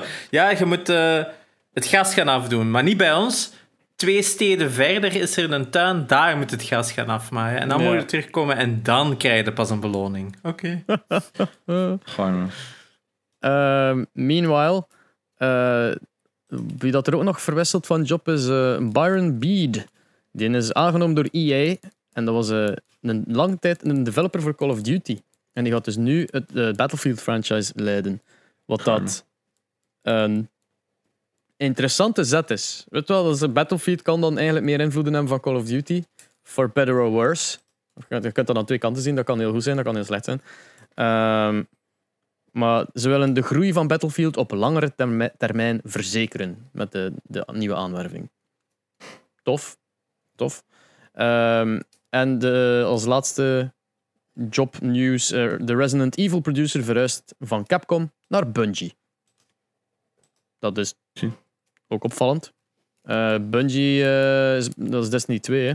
Dat ze nog altijd aan bezig zijn om Dus- uit te breiden en aan te werken, zeker? Dat is nog nog een paar jaar hun, Ja. hun focus. Ja, kijk, voilà. Dat eh, is interessant. Misschien, wie weet, komen er wat horror-elementen in, in Destiny 2. Ja, daar zaten er al wel wat in. Ze. De, Ja, is dat? Ja, dat heeft al wat stukken die... Da ja, eng is nu een groot ding, maar je hebt toch wel wat stukken die wel wat meer aan de verge of horror zijn, laten we het zo stellen.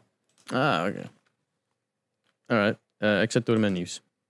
Dus dat. Deze was nog niet voor Speed, zeker?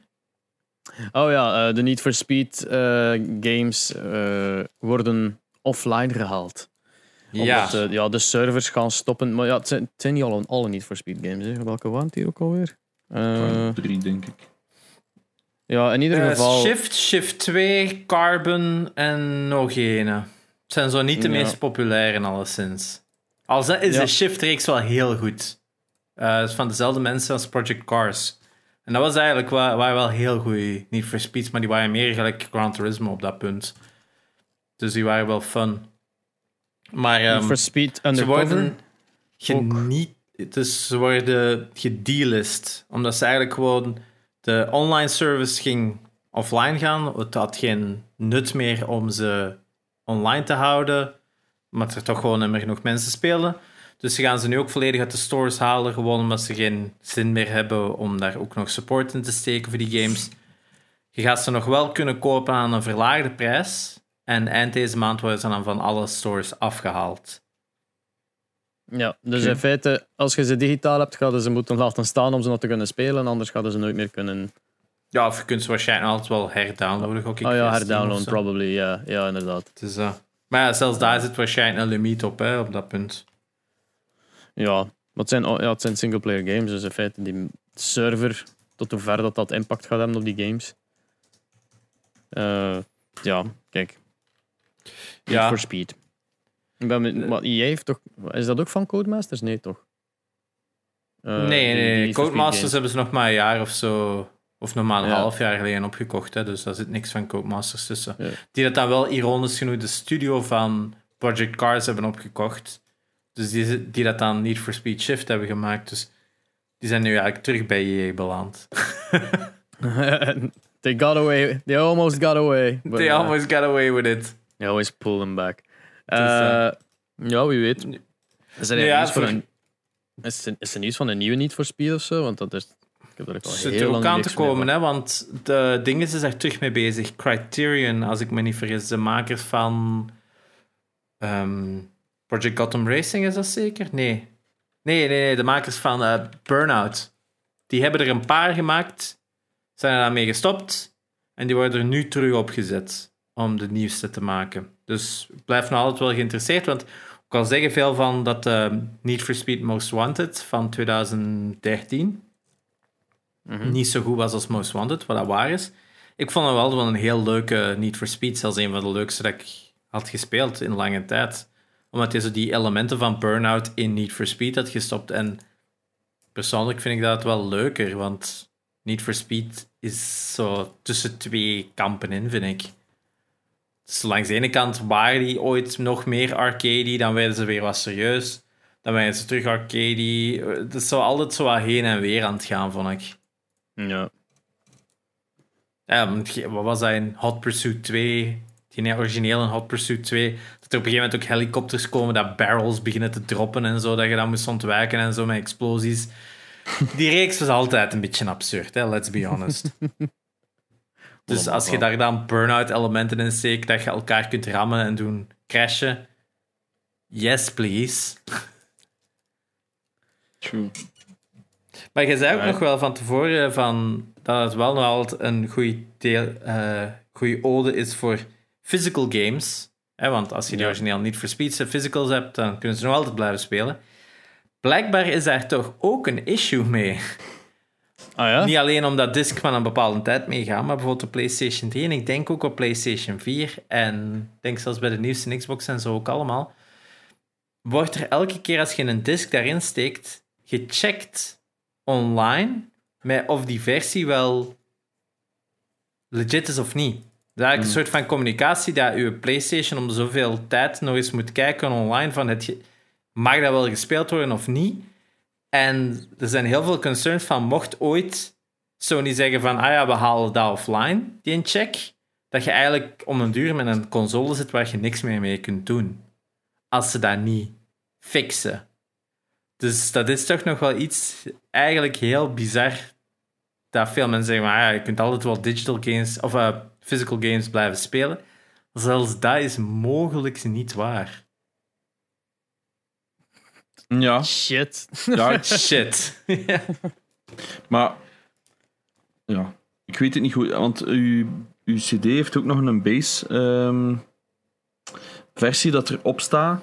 ja, En dan wordt ook nog een, allee, er wordt ook altijd wel nog een hardmatige check gedaan. Want volgens mij, als je internet volledig uittrekt, werkt het wel.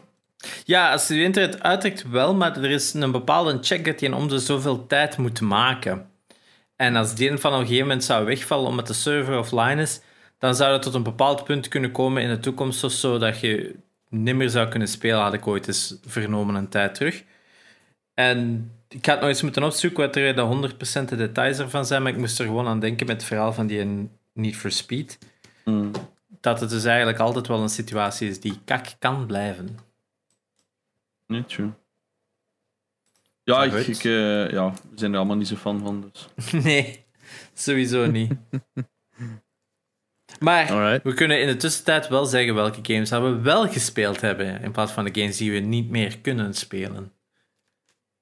Ja, klopt. Ik heb Far Cry 5 gespeeld.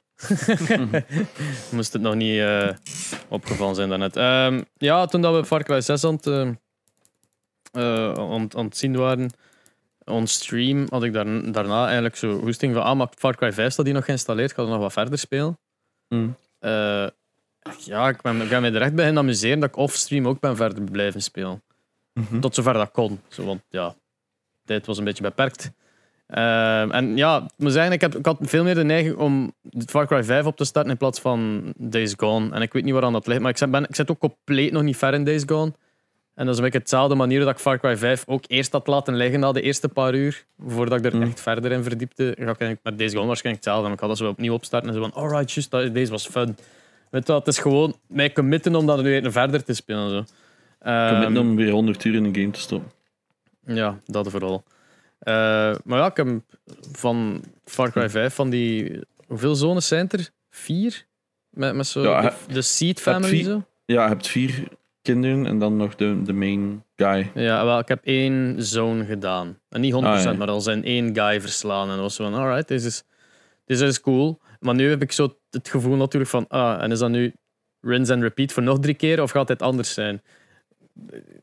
Ja, Elke zone heeft zo'n beetje zijn unieke dingen. Hè. Eh, en de bossen zijn wel echt altijd heel specifiek. Dus die hebben allemaal zo'n special ability, zeg maar. ja. Ehm, dus het is wel, het is wel divers genoeg, vind ik toch. Ehm, het eerste wat mij irriteerde is, zo vanaf dat zij beslissen van ah, nu moet, moet je de baas doen, dan kunnen ze niet meer ontsnappen. Dus dan wordt dat zo wat... Als je gehoord dat ze je gaan komen zoeken, en je hebt zoiets ja, maar ik ben op weg aan het trainen naar een missie, laat me een keer met rust. En Ja, dat ja, gaat niet. Zij beslissen van nee, nee, jij gaat die in bos doen, dus jullie spel wordt onderbroken. En dan heb ik zoiets ja, het is toch open world, maar whatever. Ja. Op zich, ik heb het nu al drie keer uitgespeeld en ik vind het nog altijd, allee, altijd van mijn, de betere Far Cry's, dus enjoy. Ja, het is, eh, ik communiceer me er wel echt mee. Het enige dat ik zo raar vind, ik weet niet als het aan mijn settings ligt, want ik heb deze zo'n hele tijd geleden gestart en dan laten liggen. En Hm. ik weet niet echt wat dat allemaal zit, maar ik heb geen crosshair. Is dat in een game? Ik je geen Mm. crosshair hebt? Want je moet zo Nee. echt puur op je iron sight mikken. Nee, ik ben vrij Eh. zeker dat het een crosshair is. Kan Ja, misschien dat ik in mijn settings iets verzet heb, maar ik moet zo, het is echt zo, mikken is heel moeilijk omdat je geen crosshair hebt. Dat is echt zo met een iron sight er zo op zitten iedere keer zo. Wat dat het wel zo een fun uitdaging maakt, het doet iets meer, iets minder computergamey aanvoelen en meer van fucking get the headshot, fucking stop moving. Weet je wel. Maar ik, ik zoomde Eh. wel bijna altijd in, ze daar niet van. Maar ehm speel je op PC of niet? Ja, Uh, ja, ik, eh, ik zie hier dat de crosshair is, dus ja. ja het zal, You- ik zal mijn settings een keer bekijken dan. Maar ik vind, het wel nog fun zo. Eh, verder heb ik eh, in hetzelfde genre Necromunda Hired Gun gespeeld. Oef. Dat is een game gebaseerd in de Warhammer 40k eh, de, de, ja, lore, I guess. Ehm, wat dat iets is wat ik niks van ken. Ik weet dat dat super plezant is om die poppetjes, alleen die poppetjes, die figurines in te, eh, te kleuren, te verven en zo. Maar Hmm. waar dat, dat verhaal gewijs over gaat, geen idee. Ehm, maar basically, de Necromunda Hired Gun is geen een, zo typisch een Warhammer RPG of RTS. Het is echt gewoon een Doom-clone. Full-on, Oké. fast-paced, met eh, gewoon er naartoe lopen en fucking shank de fuckers op de meest gruwelijke manieren.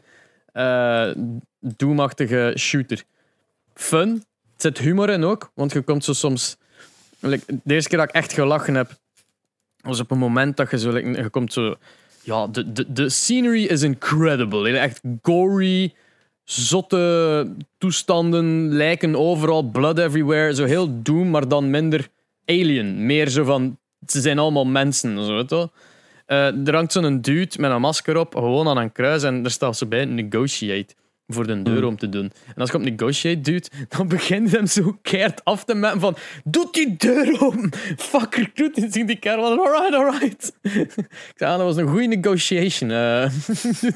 dat was echt, ik kon echt niet... Je verwacht dat zo niet, hè. Negotiate, klik, pats op zijn muil. Ja. Ehm, good, good shit. Eh, ja, Doom speelt iets vloeiender. En Mhm. het, het deed me er ook... Ja, het was heel frustrerend, omdat het was op eh, PlayStation 5 dat ik het aan het spelen was. Het heeft een PlayStation 5 versie ook, dus het is zo niet, niet zomaar een Mhm. PlayStation 4 game dat de 5 speelt, want het heeft een 5 versie. Eh, maar mikken daarmee is close to fucking impossible. En ik denk dat het ook deels aan de game ligt. Ik denk dat het deels aan de game ligt. En ik ga mijzelf verantwoorden, want de, de, de rechter joystick om te mikken heeft precies geen dead zone. Of heeft gewoon, is alleen maar dead zone. Wacht, wat is dead zone weer? Dat is hetgene dat je kunt bewegen zonder dat je beweegt, zeker? Hm. Ja, wel dat. Ja. Je kunt super ver gaan voordat hem beweegt.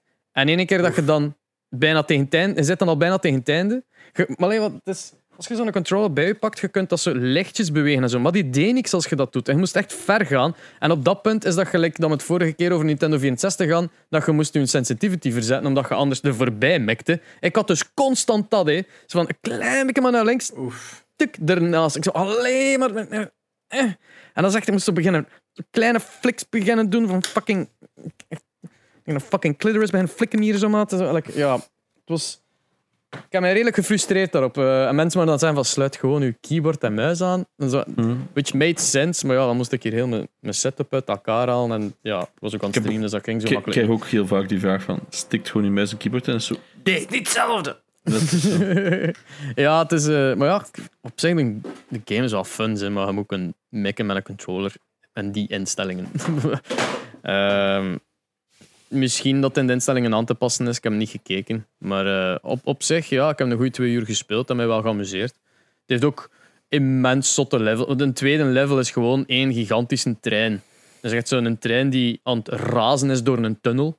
Maar echt zo'n goederen, futuristische goederentrein. Dus dat is echt zo meters breed en een kilometer lang. Dat je echt zo verschillende niveaus omhoog en omlaag moet er door je wegbanen. En ieder wagon of stuk dat je tussen komt, zit er natuurlijk een wave of enemies dat je moet, uh, moet verslaan. Je hebt ook een hondje, mastief, dat je, zo, dat je calt door zo'n squeaky toon van te doen. En dan komt hem voor je gespawned. En dan kun je gewoon eigenlijk, vanaf dat je kijkt naar een enemy, dan, dan gaat hem die gaan aanvallen. Zo. Maar is redelijk direct dood dan ook altijd. Dus die bijt zo één en dood en de rest schiet hem af. Zo, no, mastief! Dat is dan terug zo. Zalig. Eh, ja, echt, echt fun wel. Eh, maar, maar ja, heavy op de focus side. Ik heb, ik heb hem maar twee uur volgehouden om- op, op stream, omdat ik even zoiets had van oef. Het is veel, omdat het constant, ja, Doom is die high-paced en, en constant al de blood en de finishing moves Mhm. die een beetje onduidelijk waren. Like met Doom herinner ik meen ik me te herinneren dat je wel zag wat dat hij deed. Namelijk de, de, de, de kop inslaan of de kop eraf Ja. halen of het onthoofden en dergelijke. Bij Necromunda hadden ze zoveel meer zo, het gebeurt redelijk in real time, precies. Het is niet zo voor cinematografisch vertraagd of het een of het ander. Nee, het is echt zo tap, tap, pap, pap, en dan plotseling dat hoofdje vliegt daaraf. Zo, oh, oké. Maar je hebt zelfs zo van die, die precies Call of Duty eh, finishers, dat je, dat je zo... Ja, ja. Je kent dat zoals iemand achterin gaat en dan zo die finishing move doet. Eh, wel, dat zijn er ook soms dat je zo een om, eh, eigenlijk omver duwt en dan zo belaagt met messen. Zo. Het, is constant, het zijn veel finishing moves. Ik heb veel verschillen gezien. Maar soms was het gewoon onduidelijk van wat heb ik precies gedaan. Ehm, maar ja, kijk, de moeite als je, als je Doom mist. Kijk naar de Necromunda Hired Gun. Ja, Eh, ja. Oké. Ja, de, in de trailer is het echt al heel duidelijk dat het Doom is. Hè. En ook, ja, muziek. hè. Oh, mm, ik heb het echt on, vol, like p- 200% gezet. Zo. De, val- qua volume. Ik zet, het kan me niet schelen dat de chat mijn stem niet meer hoort. Gewoon... Dat is echt zo zware fucking metal. Hè. Zo, van, oh, yes. Ja. Dat ook instant stopt als al uw enemies dood zijn. Het is nog een, een klein nieuwsiteje, ik er nog wel tussen gooien. eh, omdat Alright. we nu over 40k bezig zijn. De Belgische studio Rogueside, die gaan een 40k game maken. En Rogueside kennen we van Guns, Gore en Cannoli, een side-scrolling 2D Ja. shooter, zo wat Metal Slug-achtig. Die gaan dus nu ook zo een maken, maar dan van Warhammer 40k, ook zo'n cartoon-stijl. Het ziet er wel heel funny uit. Eh, Fuck. ja, ik kom even niet op een de titel, maar Dave zat in eh, de titel. dus zo shooters, looters en, en Dave of zo, maar dat moet dan Thief zijn natuurlijk. Hè? Maar eh, als Belgische studio dan zo Teven nu een titel hebben, dan heb ik van, nice. Very nice. nice. Eh, als laatste heb ik Knockout City zitten spelen. Ik heb het gekocht omdat ik eh, het van idee had. Alleen net als, zoals we zeiden, van dat moet free-to-play zijn als je wilt starten met een, met een playerbase en wilt relevant blijven. Ehm, de game is zodanig fun en zo goed in elkaar gestoken dat ik eigenlijk de, de, de studio wil belonen ervoor, ook al is het EA. Eh, maar EA is publisher eerder, het is niet dat zij het gemaakt hebben. Ja. Ehm, allee, ik wou dat belonen. En ik wou ook vermijden dat iedereen like, het super tof vond. Het was duidelijk dat iedereen die meespeelde, iedereen die, die aan het kijken was, het ook zoiets had van oh, ik ga het ook downloaden, of oh, ik ga het ook spelen. Of oh, dit is echt fun. Andere streamers die dat ook aan het spelen waren, die zeiden van ah, dit is verrassend leuk. Ik wou vermijden dat iedereen naar elkaar aan het kijken was van ik ga, ik ga het niet kopen. Ik ga, ik ga het pas kopen als andere mensen het ook kopen. En iedereen dan naar elkaar kijken, weet wel, van, uit schrik van de enige zijn die het gekocht heeft. Zo, weet wel. Dus iedereen... Ik had schrik dat iedereen naar elkaar ging kijken van... Ik wil niet de enige zijn die het koopt, dus ik ga wachten totdat andere mensen het kopen. Ik zei, fuck it, ik ga het gewoon kopen. Ik wil wel gerust de eerste of de enige zijn, I don't care. Ik ga het kopen. En, en het hebben al heel veel mensen mij gevolgd, dus eh, ik vind het wel... Ik vind het niet slecht. Ik denk dat... eh, ik denk dat Knockout City hier toch to stay is voor een paar... Voor een periode. Een paar maanden, ging ik zeggen, maar het kan afhankelijk van wat ze ermee doen met post-release stuff, kan het relevant blijven. Maar alvast nu is het, ja, het, het- ik zie het heel aanwezig op Twitch. Eh, de, de, ja, de, hoeveel was het? 5 miljoen spelers tijdens een trial. Dat ligt ook niet echt aan de populariteit. Dus eh, ja, well done. De makers van Knockout City, wie is dat? Eh, ik weet het eigenlijk niet van buiten. Ik Ik dacht dat het een interne studio van EA was, hè, maar Velan, Velan Studios. ja. Is dat een interne? Oké, kijk, wat hebben die Eh, nog gedaan? Ik dacht dat, hè. Ik dacht dat dat van een interne studio kwam. Mario Kart Live Home Circuit. What? Meen je dat nu? Maar heb je Die- daar dat- meegewerkt of wat? Voor misschien C- eh, voor graphics aan te leveren. Ja, misschien, ja. Ja, ik heb het ook Eh. geprobeerd al sinds van het weekend. eh, zo is door die tutorials en een paar matchen en zo. En ik was denk ik elke match wel MVP in het begin. Dus dat was wel van... Oh, oef. Ja, nice. Maar ik vind het wel cool. Eh, het zijn wel heel veel dingen in het begin dat je zo rekening mee moet houden. Dat ik zoiets van, oh, je hebt, dat is, eh, die tutorial is elke keer zo, nog een stage, nog een stage, nog een stage. Ja. En dan heb ik zo wel zoiets van, maar dat is wel heel sterk. En dat is gelijk zo dat je elkaar kunt gooien. Voor die ultimate move heb ik zoiets van, oef, dat gaat precies heel snel en heel makkelijk. Ik had zoiets van, daar gaat waarschijnlijk nog wel iets van een herwerking in komen. Maar ja, natuurlijk, om een duur reageren spelers daar ook natuurlijk wel weer op en zo. Ja. Het enige wat ik wel merkte, precies, was dat hetzelfde met Splatoon wel kunt hebben, dat je zowel wat, wat quitters hebt tijdens je match, Mhm. en dat je dan zo precies het gevoel hebt dat je maar één tegenstander nog hebt of zo op je, op je kaart, dat je die in de eerste ronde hebt gewonnen. Waardoor ik soms zo matchen had waar ik precies niemand tegenkwam in een latere ronde. Eh, en het is ook vooral heel erg toch wel gebonden van als je met twee op één speler kunt ingaan, eh heb je precies altijd wel de bovenhand, had ik zo het gevoel. Als je zo toch met meer op meer af. Nee, dat heb, ik, dat heb ik gemerkt net omgekeerd. Dat als ik als met twee tegenstanders waren en die waren goed op elkaar ingespeeld, dan, dan, dan konden nog winnen met 2 tegen 3. Dat wat ik ook zo impressive vond. Ja, ja ik Eh, bedoel eerder als je op een kaart alleen aan het rondlopen bent en ze komen met twee op je af. Ah ja, ja.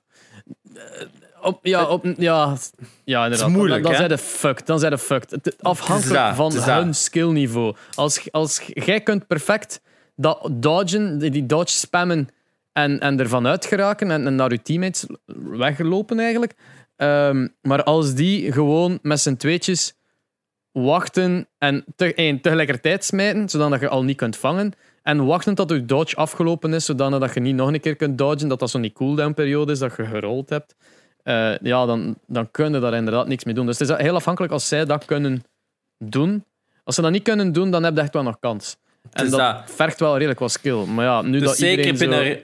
binnen random matchen is het dan toch heel lastig. Als je teammates inderdaad fuck all aan het doen zijn, had ik het gevoel van: Mhm. oké, ja, je kunt er maar beter bij blijven voor je eigen veiligheid. Eh, had ik het gevoel, hè, maar. Ja, maar ja, ja, het, is, het is dat... Net zoals je iedere multiplayer hè, moet je spelen met die man. Het is Allee, dat, het is dat. Het maar valt nog zeker wel eens mee een keer het samen proberen.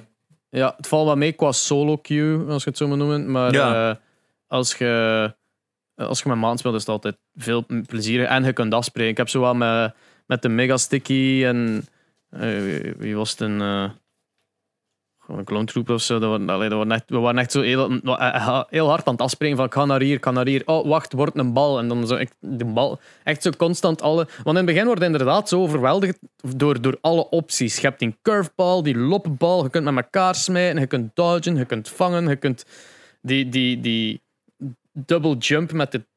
Dus, ja, whatever, die twirl dat je doet en dergelijke. en die salto. Ja, ja. Ehm, en dat staat allemaal op andere knopjes en ditjes en dat. Ehm, ja, en passen ook. Moet veel passen, heb ik gemerkt. moet veel Eh, passen, inderdaad. Ja.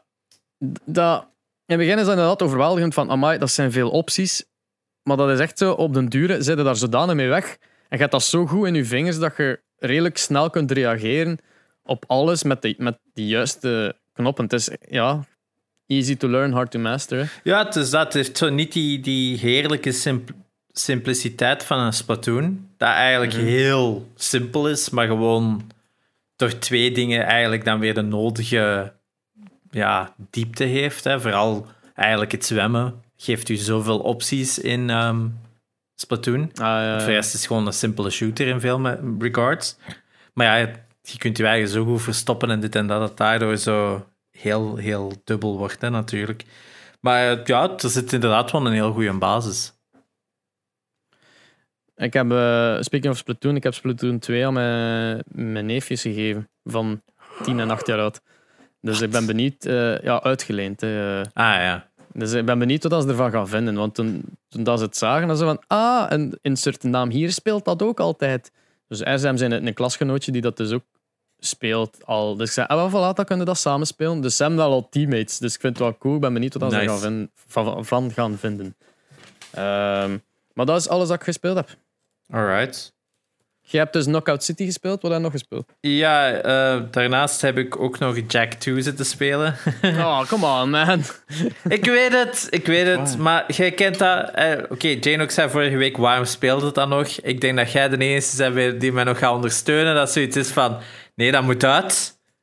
Oh, Ik, kan zeggen dat ik aan de final basic- boss zit. Ik zit aan de final boss. We zijn basically die dude van de Da Vinci Code die met zijn zweepje tegen zichzelf aan het slaan is. Zo.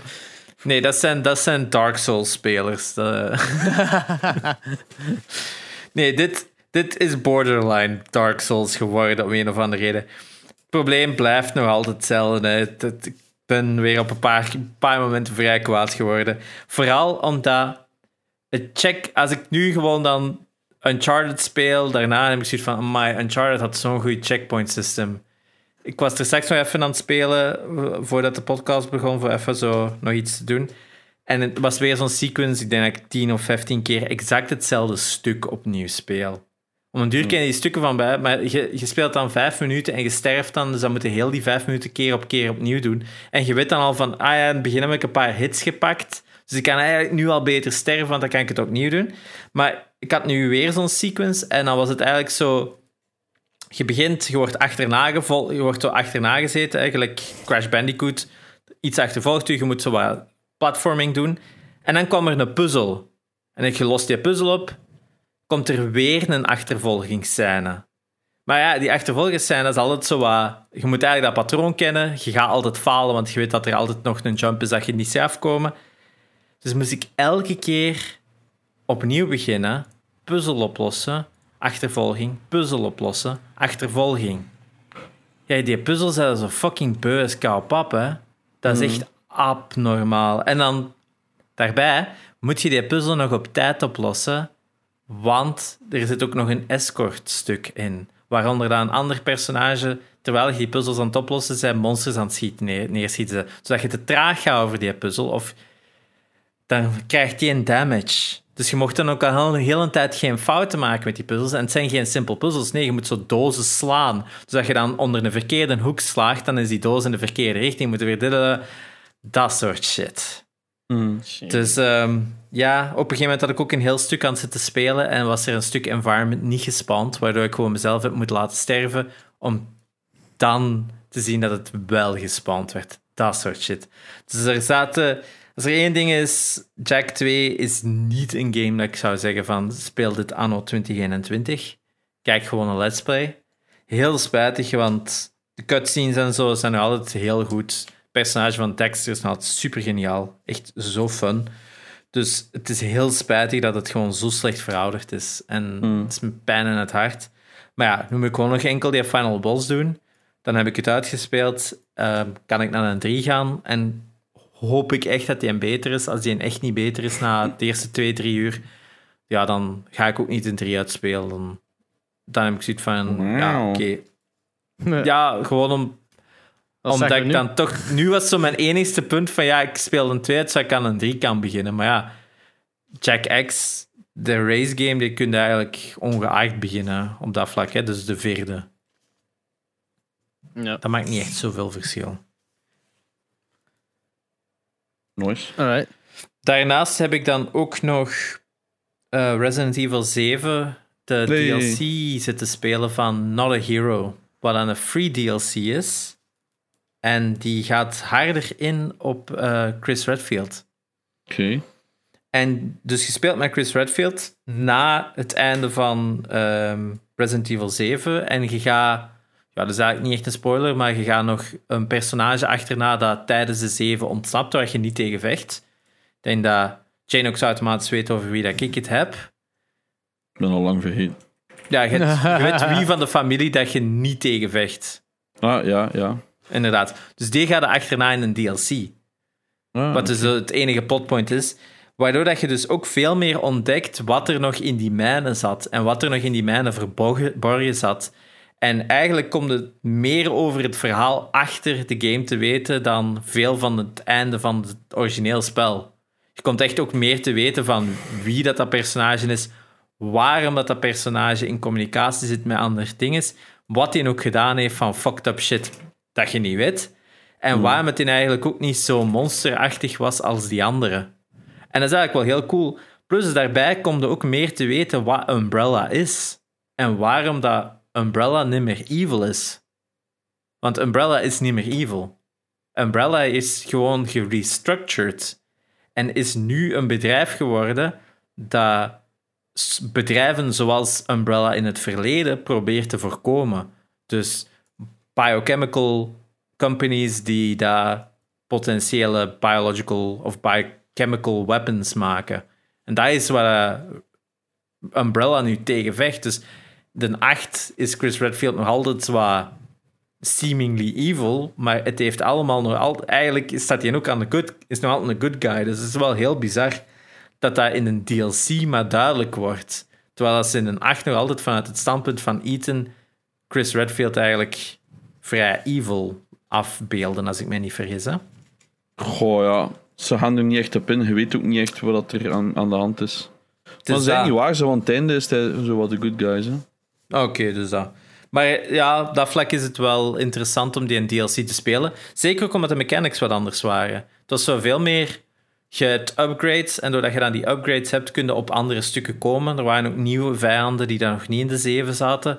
Er was ook wel zo echt nog een stuk dat je ook terug wat meer helpless waart en zo. Dat was echt wel cool gedaan. En de famous uh, ja, punch van Chris Redfield zat er nu ook in. Dus je kon echt zo'n monster schieten dat die dazed waren naartoe lopen en die gewoon rammen tegen die ander. Dus ik zou het sowieso wel aanraden om hem eens te spelen. De Not the Hero DLC, die is ook gratis bij elke oh, versie.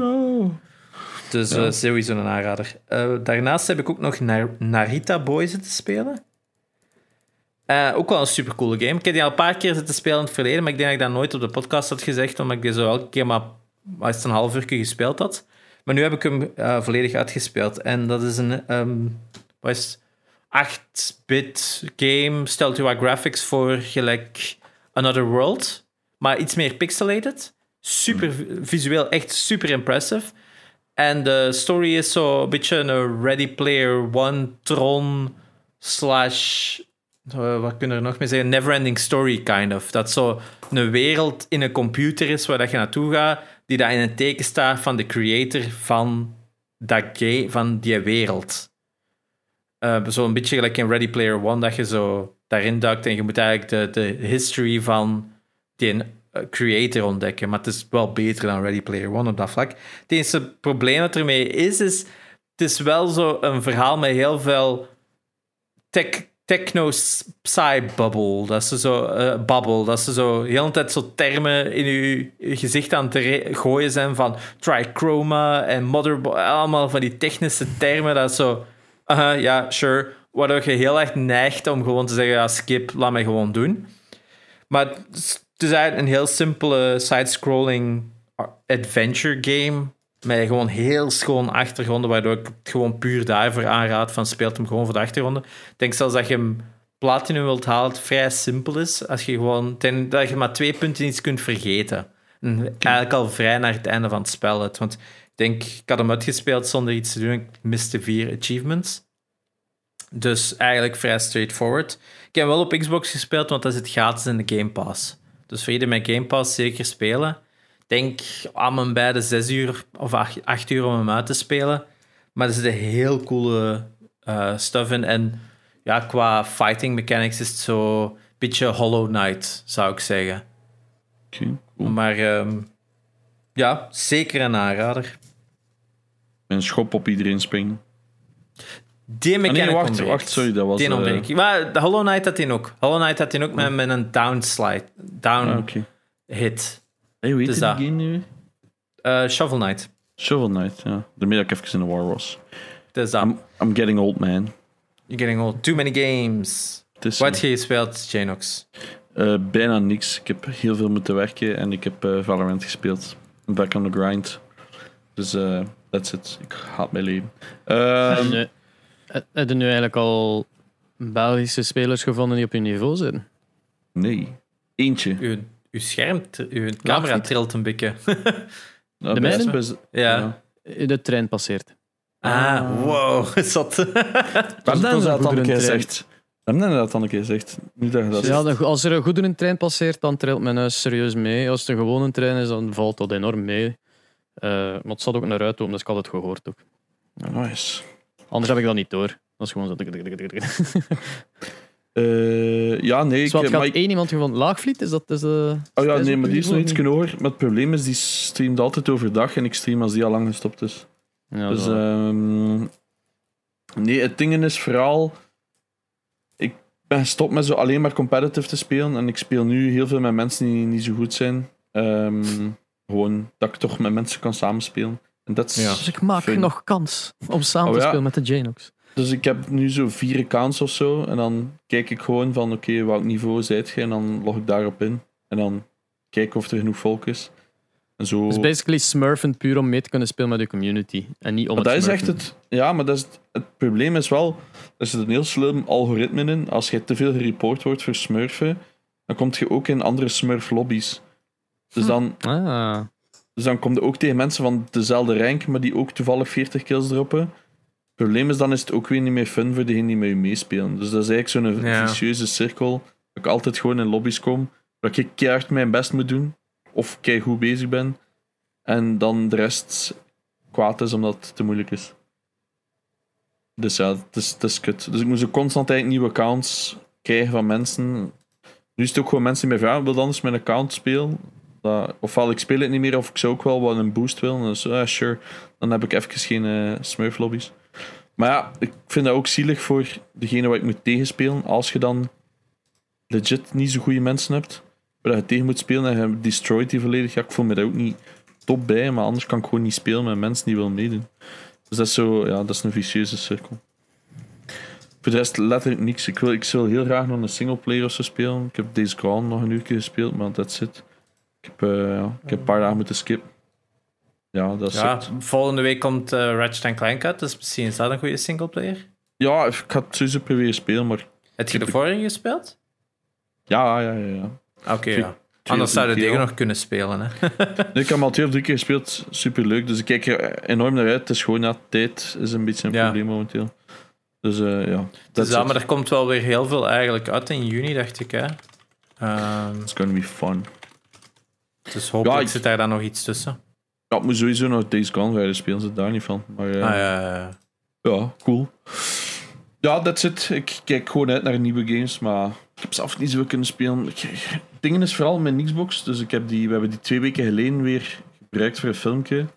En die staan nog altijd in mijn hangar. Ik heb nog nooit gedacht van, ah ja, misschien moet ik mijn Xbox keer opstarten. Ik heb die dus nu, het, binnenkort een jaar. Allee, binnenkort. Ik zeg dat ik er nu Ja. drie kwart van een jaar heb. En ik heb er dus letterlijk nog nooit opgestart. Oef. Omdat- Ja, het, is, het is niet by lack of the system uiteindelijk. Het is gewoon dat er niks op uitkomt dat jij Ah, wel, hebt gespeeld op een ander systeem. Hè? Ah, maar ja, het is dus ofwel speel ik het op PS5 of PC. En ik heb er Game Pass op, maar dan speel ik meestal op mijn Xbox in de living. En dat, ja, die staat daar niet, dat is een andere. Dus ik heb die letterlijk nog nooit opgestart. Ik heb die ene keer opgestart om in te loggen, dan nog een keer om games te downloaden. En dan, ah ja, ik ga dat laten downloaden, nooit meer opgestart. Dus ik heb die nu bijna een jaar, dat is zo waste. Ik wil gewoon dat er games op uitkomen.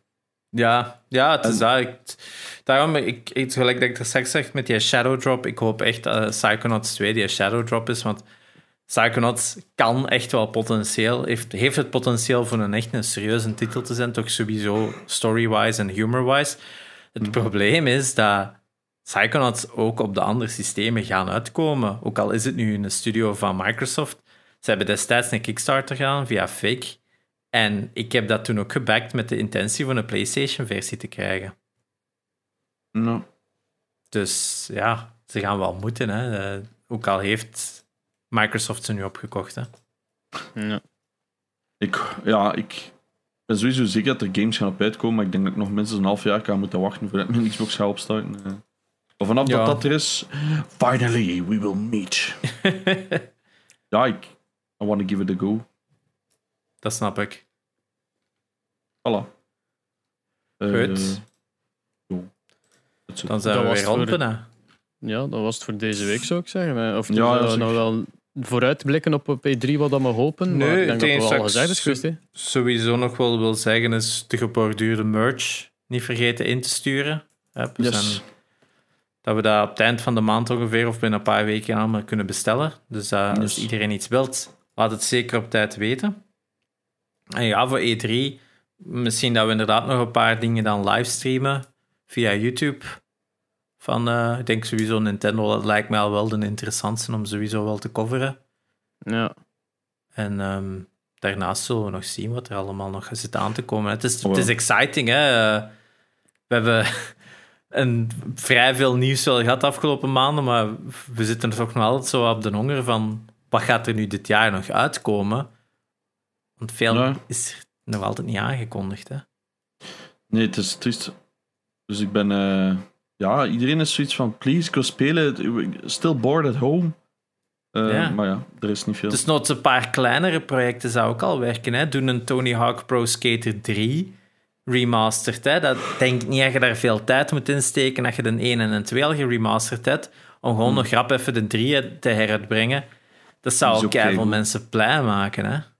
Dat is oké goed. Het is dat. Ik denk ook terug wat kleinere titels zou, zou zeker geen gemis zijn. Dat- Want dat, dat zei ik nog van de week op de Discord ook van. Sony zit eigenlijk even goed op dead franchises. Gelijk dat we altijd zeggen, eh, Nintendo maakt eens een F-Zero of maakt eens een Metroid. Hoeveel dode franchises he- heeft Sony wel niet liggen met Sly Cooper, Jack, Dex, Jack and Dexter, Ape Escape, Medieval, eh, superveel games. Ja, ik zou echt wel eens wat meer van bijvoorbeeld, eh, gelijk dat Sega heeft gedaan met Sonic Mania, geeft ook eens wat, misschien de indie approach, hè? Ik denk Hmm. dat heel veel mensen toch wel ideeën hebben voor die franchises iets cool mee te doen. Ja, ja. En dan dat is vulde ook dat gat wat op dat je misschien dit najaar kunt hebben, hè? Maar ja, We'll ja, feite wel. dan moeten we er natuurlijk al langer aan gedacht hebben. Exciting times. Dus uh, Alright. Ik zal de link voor de geborduurde merch in de beschrijving zetten. dus van uh, eh, de YouTube-video. Ehm, staat dat dan ook ergens bij Spotify? Ik weet dat eigenlijk niet, want jij doet dat, Janox? Yes, Dat is eh, ik heb dat in de description ook gezet, yes. Maar ik Yes. denk niet dat veel mensen daar ver genoeg voor scrollen in die description. Meestal mensen die gewoon play en that's it. Dus, eh, en anders moet je het komen vragen op Discord of op Twitter of zo. yes, Ja, inderdaad. Er is ook, Ehm. als er iets niet tussen staat of zo, of er is iets onduidelijk, schrijft gewoon een van ons aan en dan kunnen we het allemaal wel eh, wat meer uit de doeken doen. Alright. Alright, top. Very well. Super hard bedankt om te luisteren allemaal. Mijn naam is Espe. Ik was Sherry. En ik was Jane ook weer. En tot volgende week. Joe.